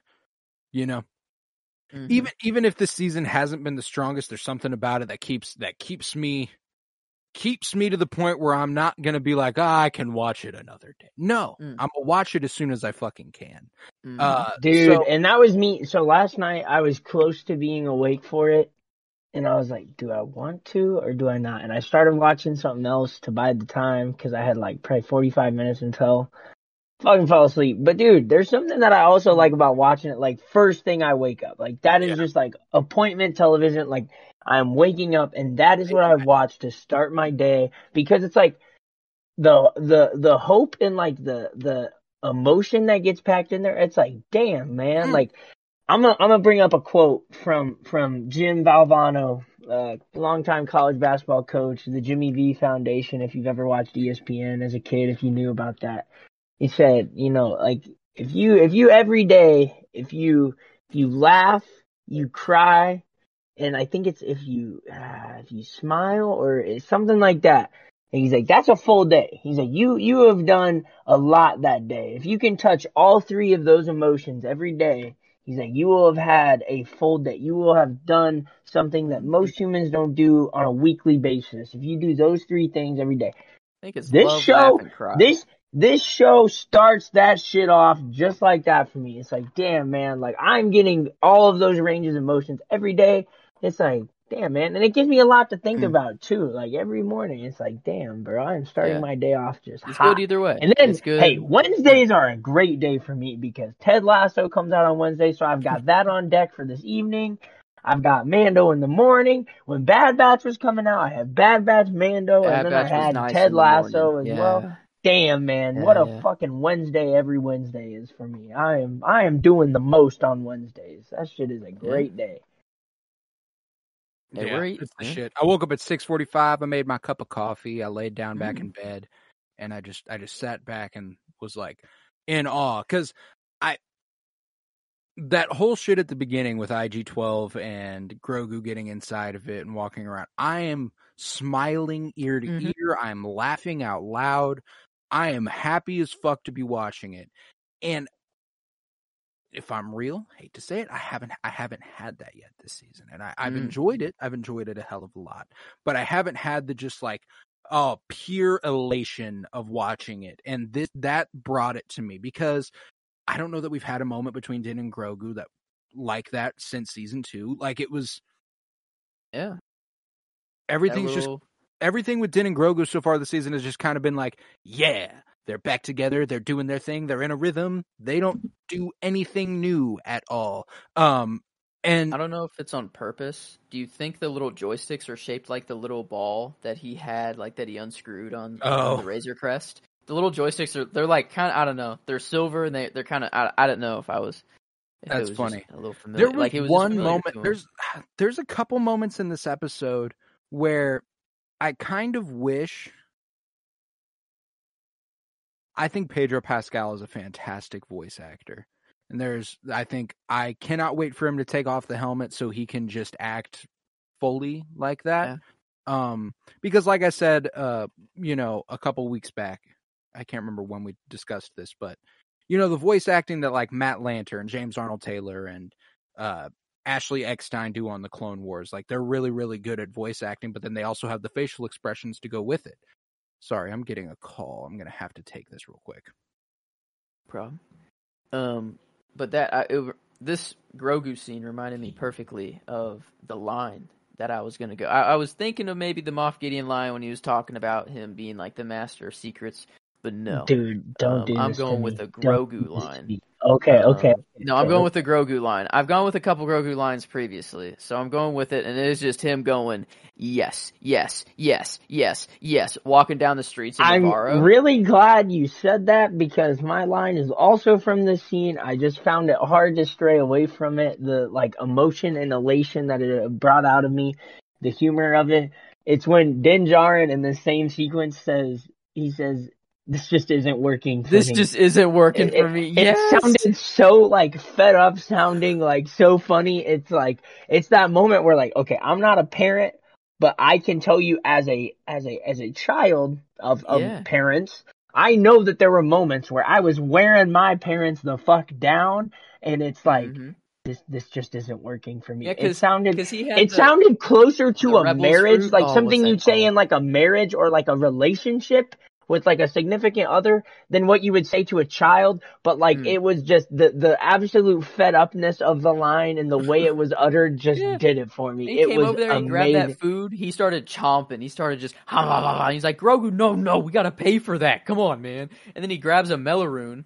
Perfect. And you hear I don't know, you hear the little I don't know, was it Rebels? I don't know. There was some kind of theme that played when the Meiloorun popped up. I don't know exactly Dude, what it was. I don't know, but all I can tell you is that that shit just did it for Yeah. me. It was just uh, literally like holding it out of Din's reach. Like he's he's like because IG 11's just so tall that he's holding up the Meiloorun and Din's like trying to reach for it. Like Din's the little kid now, and Grogu, Yeah. you know, it's like he's like, that- "Yep, you have way too much power over me yeah, now. that's this the thing. just Grogu isn't working." is yeah, Grogu is older than Din.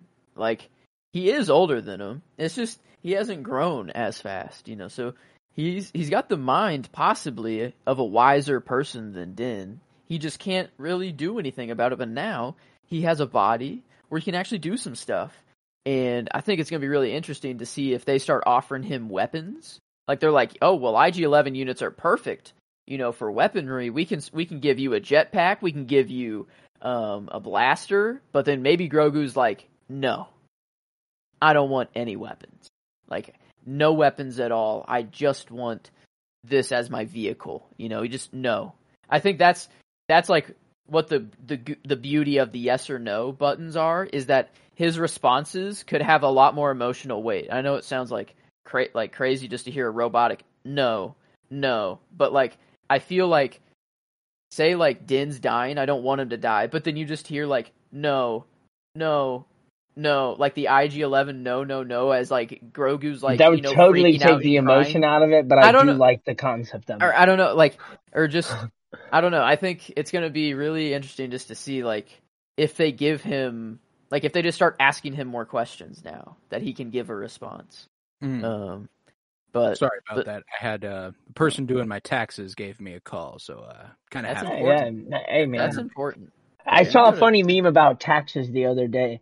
It was like, like, hey, it's tax season. What do you think you owe us? And it was like, uh, is this how this works? Yes. It was like, uh, six hundred. Nope, straight to jail. Yep. Don't you know how much I owe? Yes. Okay, how much? You guess. Six hundred jail time. Yeah, I know. I, I Straight think to jail. Yeah. With like Uh, a s- with like a frowny face. It was hilarious. Makes perfect sense. Yeah, I know. Uh, but no, I, I, I think I, I- all of that being said was to not go with a Moff Gideon line actually in his Master of Whispers line, and to go with just Grogu going Yeah. yes, yes. I don't yes, know if you yes, heard yes. this. I don't know if you heard me say it, Colton, but my line was, "This just isn't working for me." From Din, that Oh, shit just that was hilarious. I just love that. It this isn't working for me. It- and also, what I do love about it is that it puts uh, Grogu and Din on like a similar height line, so they can frame shots differently. Which Yeah. oh man, yeah, absolutely. Uh, and like Ooh. frankly, it's going to be a kick-ass action figure whenever they do it. That's you know a lot of Ah. stuff from this episode is so that they can sell more action figures like Moff Yeah. Gideon's Mald- Mandalorian suit, et cetera, et cetera. But uh, uh, Fuck it, I'm here for it. man, those it. are fucking awesome. It's not like they're just forcing that shit in here to sell toys. Like, no, that shit's cool. I love that. Uh, so like, I'm I'm 100 percent here for it. It finally brought around a storyline from the first episode that I kind of thought we'd given up on. I was like, okay, so Mm. I don't know how the fuck IG 11 is going to be relevant Yeah. again. Uh, Here he is. and he isn't. Oh. IG 12. IG-12. Yeah, Yeah. no, no, no longer IG-11. And I just know Greef Karga came up with that name. Like I think Babu Frick brought him. He was like, "Die, die, Dan. Look, look, so, so, I think that's like the main like there's very subtle imagery and I could be reading way into this, but like it's IG11 with the hopes of getting IG11 back, but it was way beyond the point of even doing it, but they were trying everything they could. But no. Best best they could do is IG12. The big imagery would be like Project Necromancer.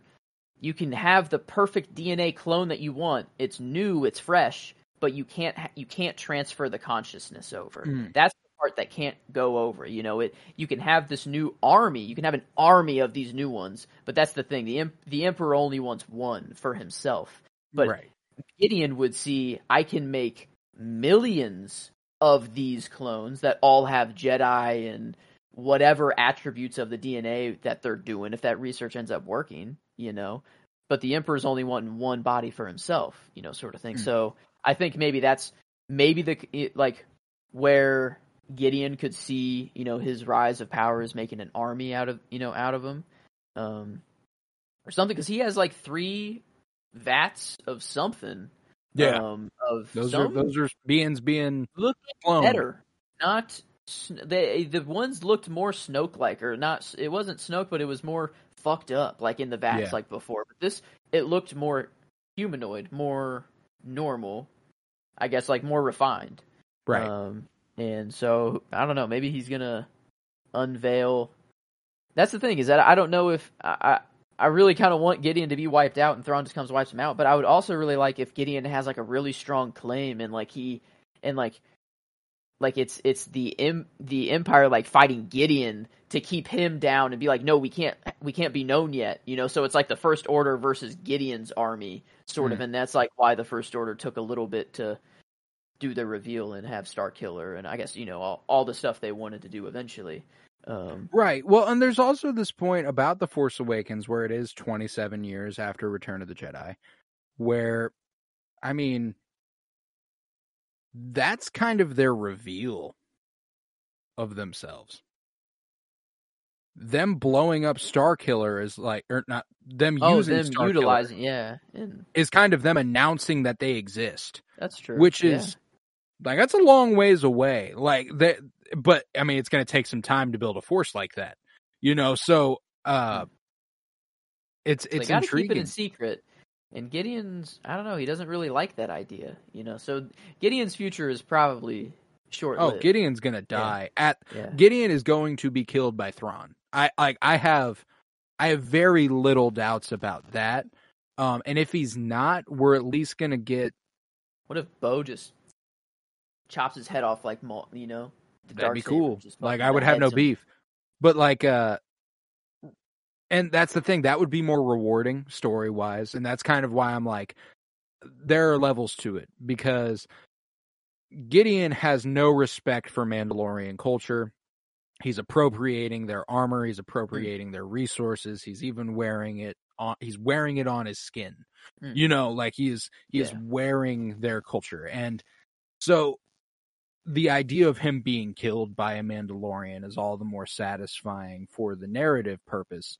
Um, but again, I think it would just it would just serve a uh, a, a grander narrative for him to be killed by Grand Admiral Thrawn in some capacity, or for at the very least, if he is killed by someone else, I guarantee you we get a scene from Grand Admiral Thrawn eventually that's like uh, him being informed, and he's like, "Good, I mean, you know, like- Gideon, he he did say that the the biggest advantage of this suit is that it's me inside of it now. So I do Mm. think we get him utilizing it, in you know, like because I don't know, he, they he has some knee blasters like Boba, the Yeah. little knee shotgun. They they focused. I don't know that whenever they were slow panning up his his suit, I'm like, wait a minute, he got some. He got some knee blasters right there. Yep, yep, he does. Those are going to be used. I I say, you know, he's going to try to imitate Boba, you know, or something. Whenever he was took, I don't know, he took Grogu. He saw Bo- Boba badass, you know, put his armor back Yeah. on and use him, and he's like, "Oh, I gotta have that." He's like, "Yeah, I No, gotta, gotta- I gotta have my that." suit." Um, so I, I don't know. He, he's kind of like, um, he's kind of like the Iron Man in the sense that like he- he'll learn from all of his mistakes and like put everything that he he possibly can into his suit. You know, Mm. uh, I feel, but I don't know. I, I there was I don't I don't think any other performance of the episode other than I mean I guess Bo maybe maybe Katee Sackhoff. I could see Katee Sackhoff. I could. uh That's about it, though. I think I went Giancarlo Esposito. He dominated the episode, Yeah. honestly. Like he came in, in in the the Shadow Council.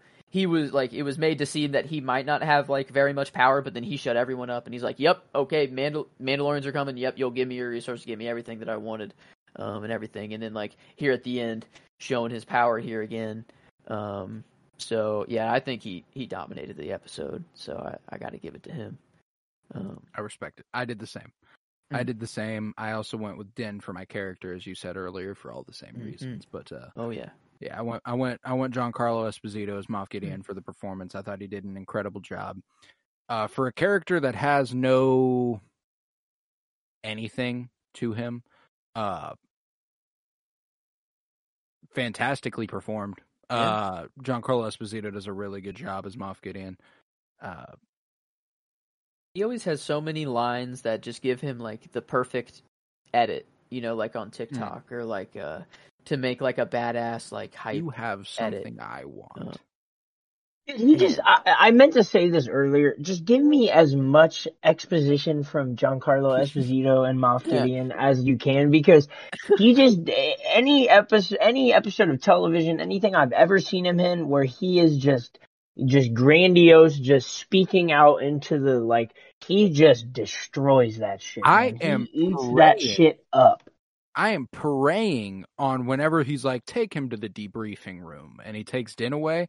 I'm praying we get a, a fucking classic villain gives his entire master plan to his nemesis because his nemesis can't do a thing about it. Like that's that's what I'm praying on. I, I would love that.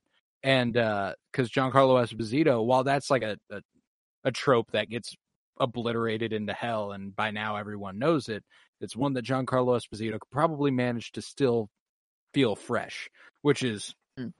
incredible on his part. what I But, hope happens is he takes him on a walk. It's whether he's in a room trapped up and he speaks to him, but I really hope he's like, "Let's go. I want to show you something." And he's like all armored up. I don't know something, something where he can't move at all, but being transported. And he takes him to the living waters. Um, and he's like, "This has been the key to making my new army and all my new armor." Blah blah blah. And then you know you start to see some bubbles you know, and then because Den's near again, I don't, I don't know. Uh, you know, I, I still, I still kind of want to hold on that the because the Mythosaur looked at Bo-Katan and was like, ah, whatever, and like, but Den was, I, I, I kind of want to, I don't know. It does, it, it would be really cool if Den is somehow or Grogu is the true leader and the Mythosaur sees it somehow. I don't know. It would be really cool, and I, I would. I think that the monster this episode was to tease you a little bit to make you think it was the Mythosaur, but they're like, nope, no. So like, there's um, absolutely a reason they showed him us or they showed us him earlier in the Yeah. season. Like uh that Uh-huh. will come into play next episode at some point, the Mythosaur. It, And if it doesn't, it's like fuck was that for then? You know, like uh So, does someone tame the mythosaur at the end of this, or no? And if so, who is it? Um someone if if anyone does anything it's going to be Bo-Katan she's the only one who knows it's there she's going to or I guess the armorer does too I think uh Grogu could have sensed that that was. I guess I never thought about that. Did Grogu sense?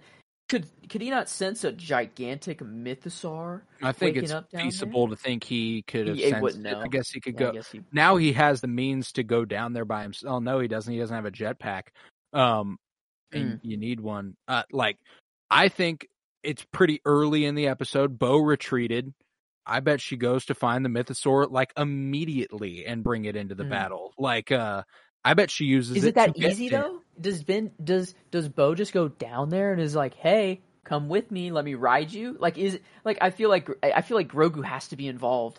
Yeah, that came yeah came out really wrong there, I guess. But uh, like I feel like Grogu has to be involved with the taming of the Mythosaur somehow. I feel like it's hostile no matter what off rip, and then Grogu's eh, the one to be like, Then Bo takes Grogu. Yeah. Okay, I see.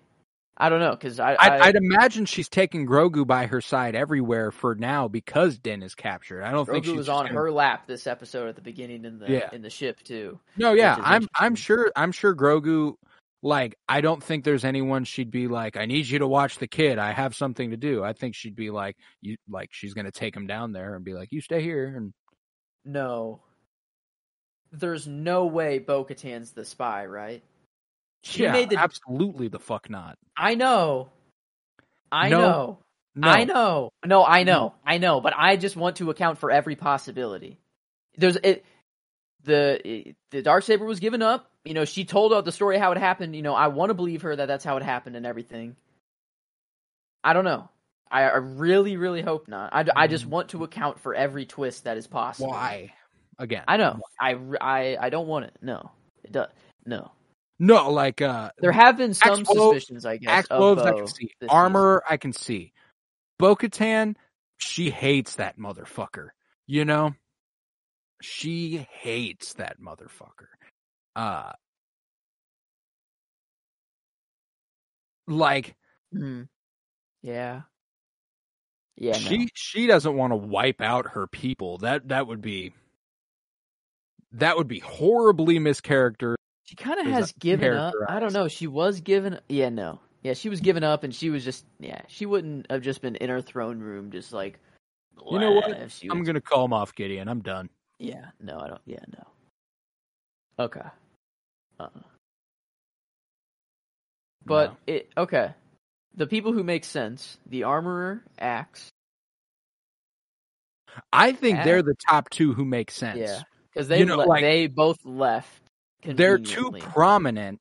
That's that's the other thing. It has to be someone who it's like jarring. It's like, oh shit, you know? Because if I did- Reeves revealed herself to be a spy, it'd just kind of be like, ah, damn, I want to just throw it out there. It's very low possibility, but just the idea of there being another Luthen out there, but on the opposite side, uh, the armorer is uh, Kane um, somehow, and like she has her Coruscant personality in the amnesty program, and then she's also the armorer somehow at the same time. I don't know how she'd be doing all Right.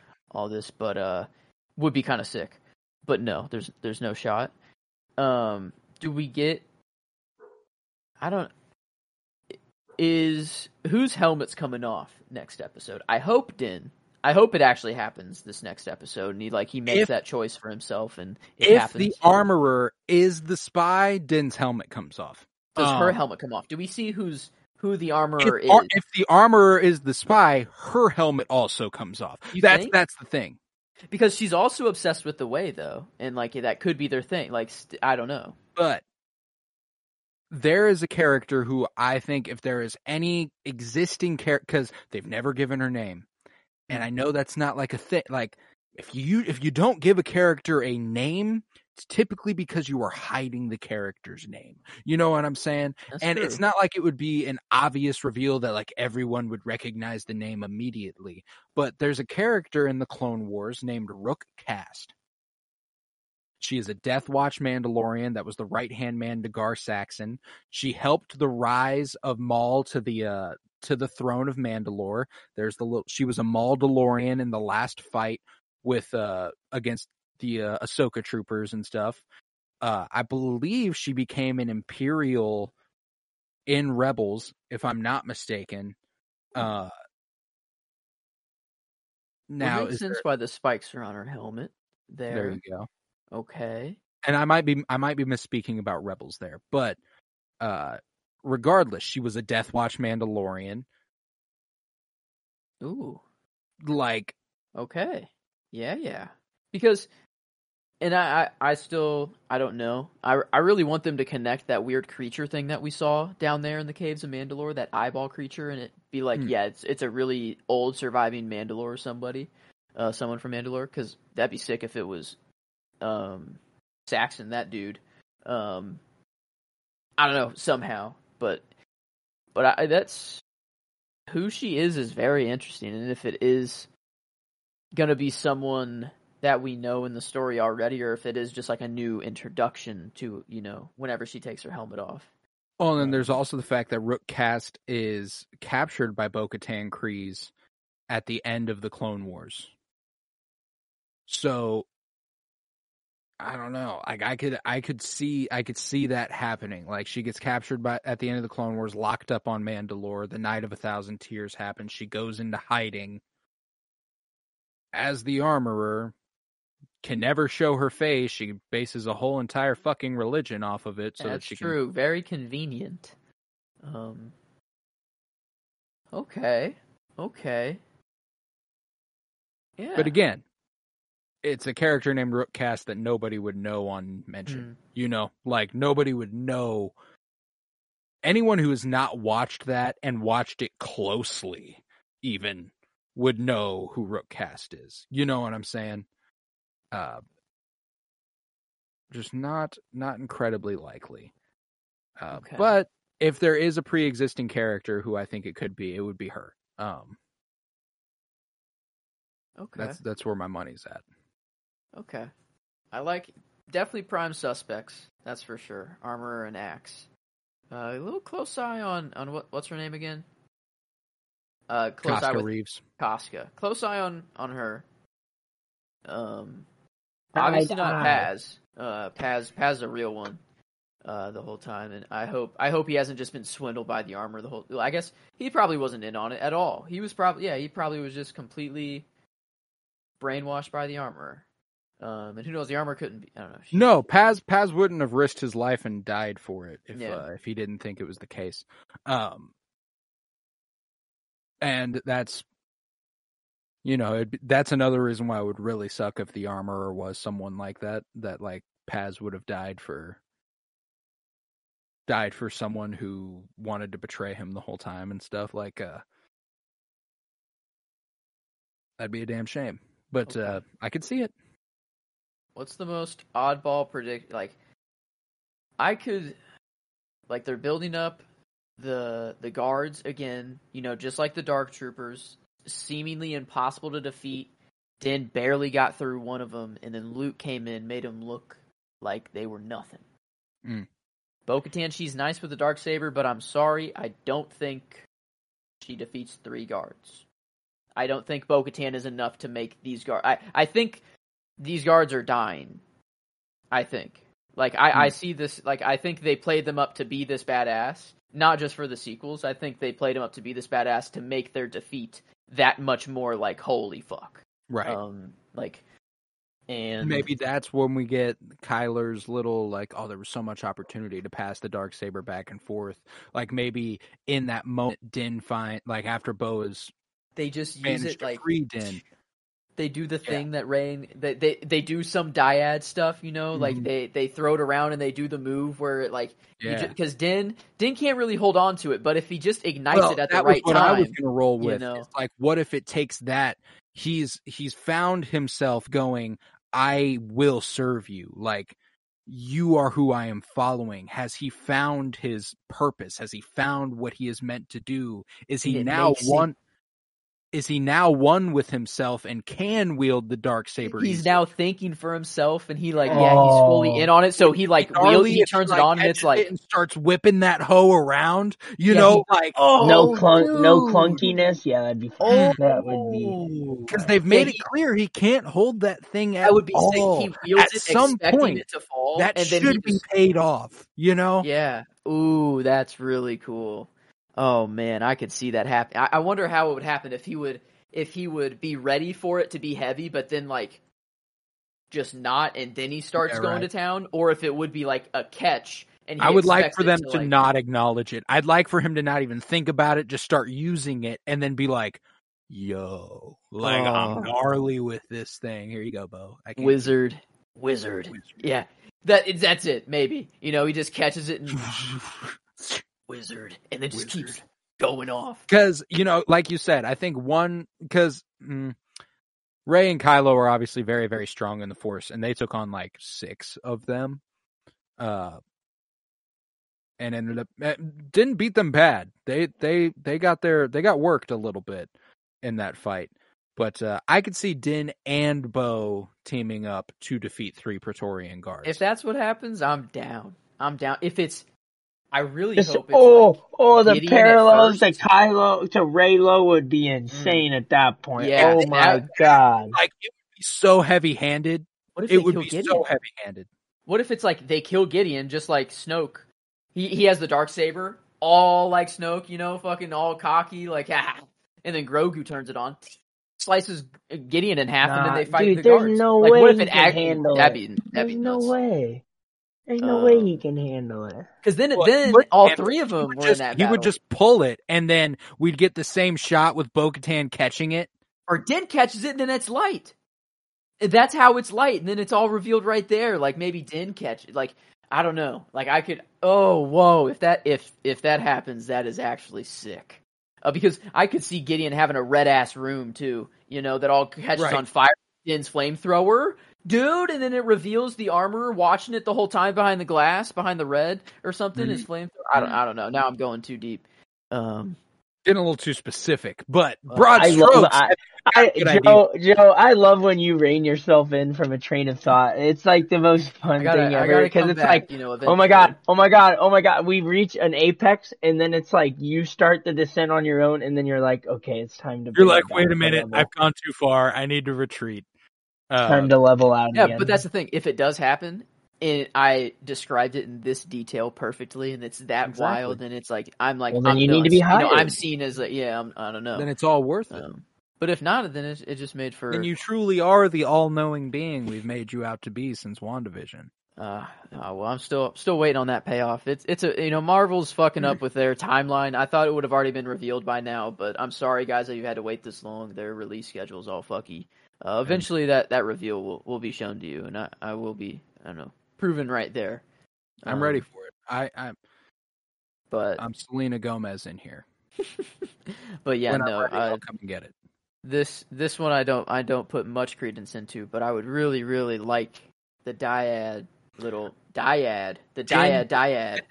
Now, now that we've talked about it, Dinbo versus the three Praetorian guards is like top one thing I want from the finale. I hope that's a lock. I really hope that's a lock. I hope so too. Um, because who el- who else do you have him fight against? If it's just Carson No Team one. and a couple That's rebels, yeah, it. no. Like it's either Din and Bo and Grogu, or it's everyone coming together to kill them, and they It's- realize that they're stronger together, and that they all start firing all at once, and then they Hmm. overpower them, you know, sort of thing. I would like it like that, but I would much prefer Oh, if it's dude. D- Din Bo. Well, because I could also Grogu. see Din and Bo doing a really good job and like uh holding their own and then taking out two, and then Grogu doing his little uh, like force force choking the life out of one of them. Uh, okay, yeah, yeah. and maybe not Maybe- killing them, just Maybe freeing that's when Din takes its his helmet off right then and there after that fight, and they just fucking kiss. Like I don't know. Maybe it's just like, damn, we just like, did there's that. no Holy other way to express the way I'm like, feeling right now. holy fuck. Take all of our armor Oh. off right this second. Or okay, maybe not kiss straight up, but like I think like maybe he's just like, yeah, screw the, screw what I've thought. You know, I, I why do I need my helmet? You know, I don't know, Dude, yeah, I didn't think about the the utilization of the three Praetorian guards in the finale, and I gotta think that's it. You know, like, uh, They I built them up for a reason. If you're saying the shit talk on Thrawn's for a reason, they built them killing Paz so easily. That's for a reason. That's Whether it's not this season or or next, but I, I don't know. They're building them up uh, to be badass, so that whenever they are defeated, uh, it's that much more sweet. But I guess if it's the true parallel, Gideon would die first. But I hope maybe it's like they fight him first and he just escapes and he goes, and then the the guards are like, ah, now we got you. I don't and then they think. Gideon dies in the finale just because there's so much that he hasn't done that he has planned that we know nothing about. Now, if we if we get what I said at the beginning of next episode, the whole master plan that he explains to Din, like what he's trying to achieve and what he wants to do, then I could see Thrawn coming in at the end of the episode and taking that over, you know, sort of thing. Uh, Mm. kind of taking that for himself. That I could see even more. And given the fact that we, Hmm. in the Heir to the Empire trilogy of books, there is an attempted clone clone of a Jedi that they that they make and stuff. So what if Baylan and what if Baylan's like a clone of some sort and Thrawn takes the final steps to make him happen? Like I really like I, I like like even Gideon hearing no whispers of Thrawn. Like at first I'm like, okay, so he is really just maybe still unknown and eh, it's just a front. But if if they're really building up Thrawn this much and showing how secretive he is, it, it's perfect for how the Emperor could return without anyone knowing. And if like if it was Thrawn the whole time, like Yep. keeping it a secret, you know, because he's that good at at that, like that'd be I don't know. It this is really they can go so many different ways now and like I, i'm so fine with so many different directions like I, I this is where i wanted to be in the show a little before um but we're here now. hey we're here now and yeah this this finale hopefully should bang you know the star wars celebration uh, uh, was was scheduled quite at a perfect time I think Oh yeah, it uh, was. was was. was not not coincidence. And if Thrawn comes back, it's even less of a coincidence because they don't show his face at all in the Ahsoka trailer, and then they're like, "Hello, here he Yeah. is in his whole glory." Like, yeah, that there's no coincidence there with. It- yeah, it just feels it feels so blatant. You know, it does. Mm. But uh yeah, man. Should we give this one a rating? Do we have anything left? I think, um, I think we said all of our favorites. Um, I think we we gave uh Giancarlo the performance. I don't, Kyler, I don't know if you've given a performance yet or Yeah, not. I'm going with Giancarlo anyway. Okay. I don't I think thought- I did. I mean, but that, just- that yeah. that's the moneymaker right there. That's that's where the, the bread is. That's where And it is. then- And then for shots, um, I think I said mine was whenever the guards were walking away from Paz after they killed him, and they Mm, were just That's right. uh just walking away all badass like. Mine's Um, an early mine. one. uh, Goes along with my favorite scene and my favorite Mm. character. Uh, it's whenever Gideon turns away from that call with Elia Kane, and he's about to walk down the hall with those Phantom Menace ass doors with Yep. the Beskar armor on the sides of him, and Oh. he's silhouetted out. Fucking gorgeous. There's Fucking no beautiful. point like those doors. They don't make. I don't get them, but I love seeing him. You know, I think like- it's just like you can't like I think this is the room where he does the shadow council and he's like that cannot you cannot get there, you know? do we get this Obi Wan and Qui Gon running through here and not being able to make it through? Do we get that parallel as well? Do we get like everything? Do we get the sequels? Do we get the prequels? Do we get the OG? Are we getting everything?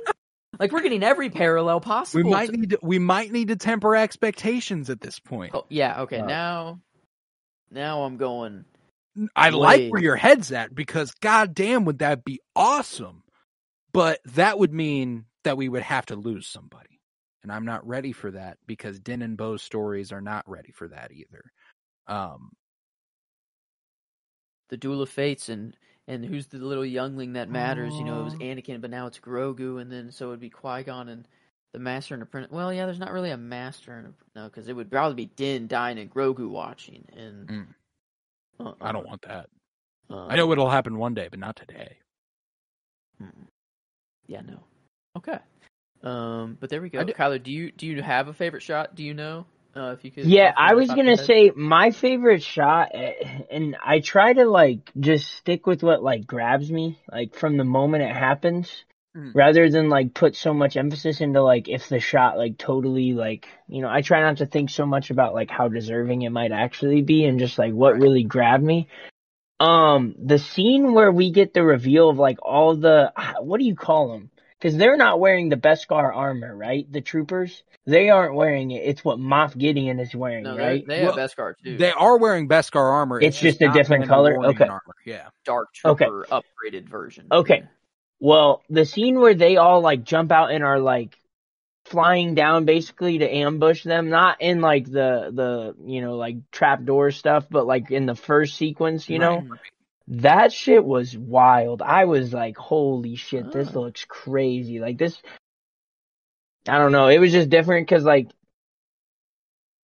uh, actually, I might change it to the scene where Moff Gideon is walking past all of the troopers because that just came back to my mind when he's walking down like that, like narrow ass walkway and just all of the like beams that are like locking these troopers into place are like going down as he's walking by that that was kind of tough for me. I kind of like that. Yeah, I kind of like that. So maybe that's what I say. No, but yeah, either way, those are both fucking strong. Uh both really strong. And yeah, those are some good favorites. It was a goddamn good episode, man.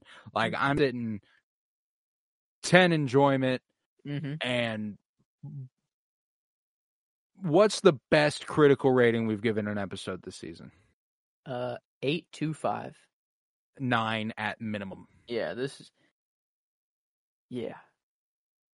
It's it's definitely the best made of the season. That's for sure. Um, Best written, best shot, uh like And this is where I get lost in the fact that this isn't like the longest episode of the season. Because like it feels like this one like I was watching it and as I was watching it I was like we have gotten so many different like locations like settings like so much has happened I was like how is this not the longest episode of the season because like listen, I'm not trying to diminish the arc with Pershing and, and Elia Kane and everything that happened in that episode, but it felt like it droned on for a little bit. I'm just baffled at the fact that like this didn't come close to that in terms of runtime. And it's like, wow, like this just goes to show when like they don't even need the long runtime. They can just pack this shit in Right. and just do it.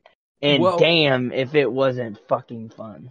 Interesting to draw it back to episode three there because that's easily the second best episode of this season. And that said, the more we've gotten out of this season, the less I feel we needed it. I did love it. I did I did really enjoy Well, it. And this is where like all we got was a slight nod to Pershing. And when I say a slight nod, I mean like they just name dropped him practically. And like, yes, we got Elia Kane to, in this episode, but like she wasn't contributing to the narrative or story of this episode in all like things considered really. Like in, No, in- no, looking at it. And it's like Uh-huh. what it just feels like kind of a I don't want to say a blemish, but it feels like a total different like departure from what this story is going towards. It, It was like. an episode of the Rangers of the New Republic and it was put in this show. And don't get me wrong, I loved it. It was very, very good. But all we needed from that was like all we needed for this story was what Moff Gideon says at the beginning. Pershing's gone. He was captured by the New Republic. We don't have his research anymore. Yeah. That's true. And I love Katy O'Brian as Elia Kane, and I'm so glad we have her. You know, I'm not like, I'm not like this is, oh god, this episode, that episode was terrible and it, it fucking sucks because this it doesn't help the season. No, it was a great episode of TV. It's the second best of the season. But like we were saying earlier, it just didn't quite, in the grand scope of things now, where we're at. God damn, did we did we need that? Yeah, I guess the only way is if if Kane is planning on taking over Gideon if he dies, you know, taking over his operations, and she's the one who maybe tries to seize power, and you know, because she knows his operations well, maybe I, I don't. And like Uh, that's that's what like I hate to say it because I love like I said I love Katy O'Brian and I love Elia Kane, but you could so very easily get rid of her story this season and it doesn't hurt the show at all. You know, like when Carson Teva goes and meets with the requisitions officer and is like, and now I'm hearing rumors that Gideon never made it to trial. That's all we need from that too, and that was part of the out part of episode three. Like Dang. yeah, huh? They're I know he needs a spy, but like I guess the reveal still hasn't happened, so maybe you know maybe there's still another twist. There's like a double, triple agent. That's where I don't know. There's still maybe another aspect that we're missing, but I don't know, man. I think like, you're. I, I, I love that think so. episode. It was Yeah. damn good, but like it's it it officially there's no way it ends Wait. up fitting in. Why kill? That was clearly under the orders of Moff Gideon. Why kill him? Don't know.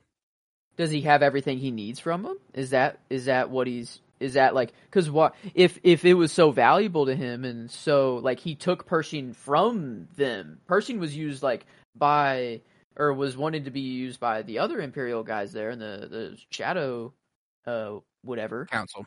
council. Yeah, and they're like, well, why'd you take him? You know, you took him and used him, or blah blah blah. So why you? Maybe did Kane do that on her own? Would Gideon want him dead, and, or was did Kane just be like, well, I Yep, think I think at that point he wrote him off as a lost cause. Like he truly he was one of those people who was truly reformed. He wouldn't come back to do his work for the empire. So it's like oh, that was the test. See if he would do his research, but for the Empire or not, and then he was doing it for good reason. So they were Yeah. like, all right, ah, okay, I see, I see. but that like but, but we don't need we don't need Yeah. that. No, no. So like I'm I'm again, I loved the episode. It was damn good and I hate to sound like I'm I'm being nitpicky, but that was the longest episode of the season hmm and I don't think we needed it. And I'm I like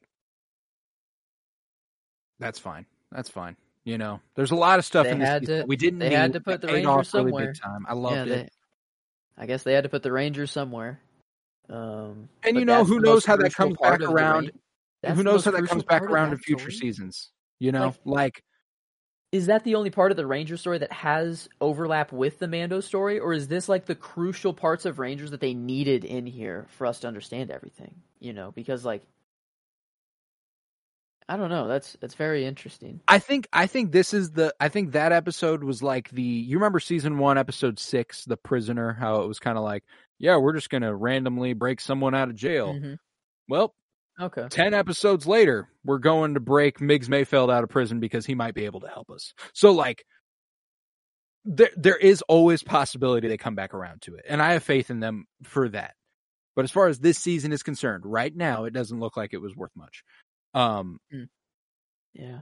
but anywho, critically, where where do we end up coming down with this one? And I lied. I said eight two five was the highest. Uh, we gave episode two an eight two five, but episode three got an eight five. Okay, Um, then I am so- still at a, about nine or more. Yeah, I think uh I think nine is fair. I mean, I was looking back at like the Andor uh critical ratings and like that's the thing. We gave like eights and sevens to an Andor, which is just you know, that I don't know, that's just like kind of wrong.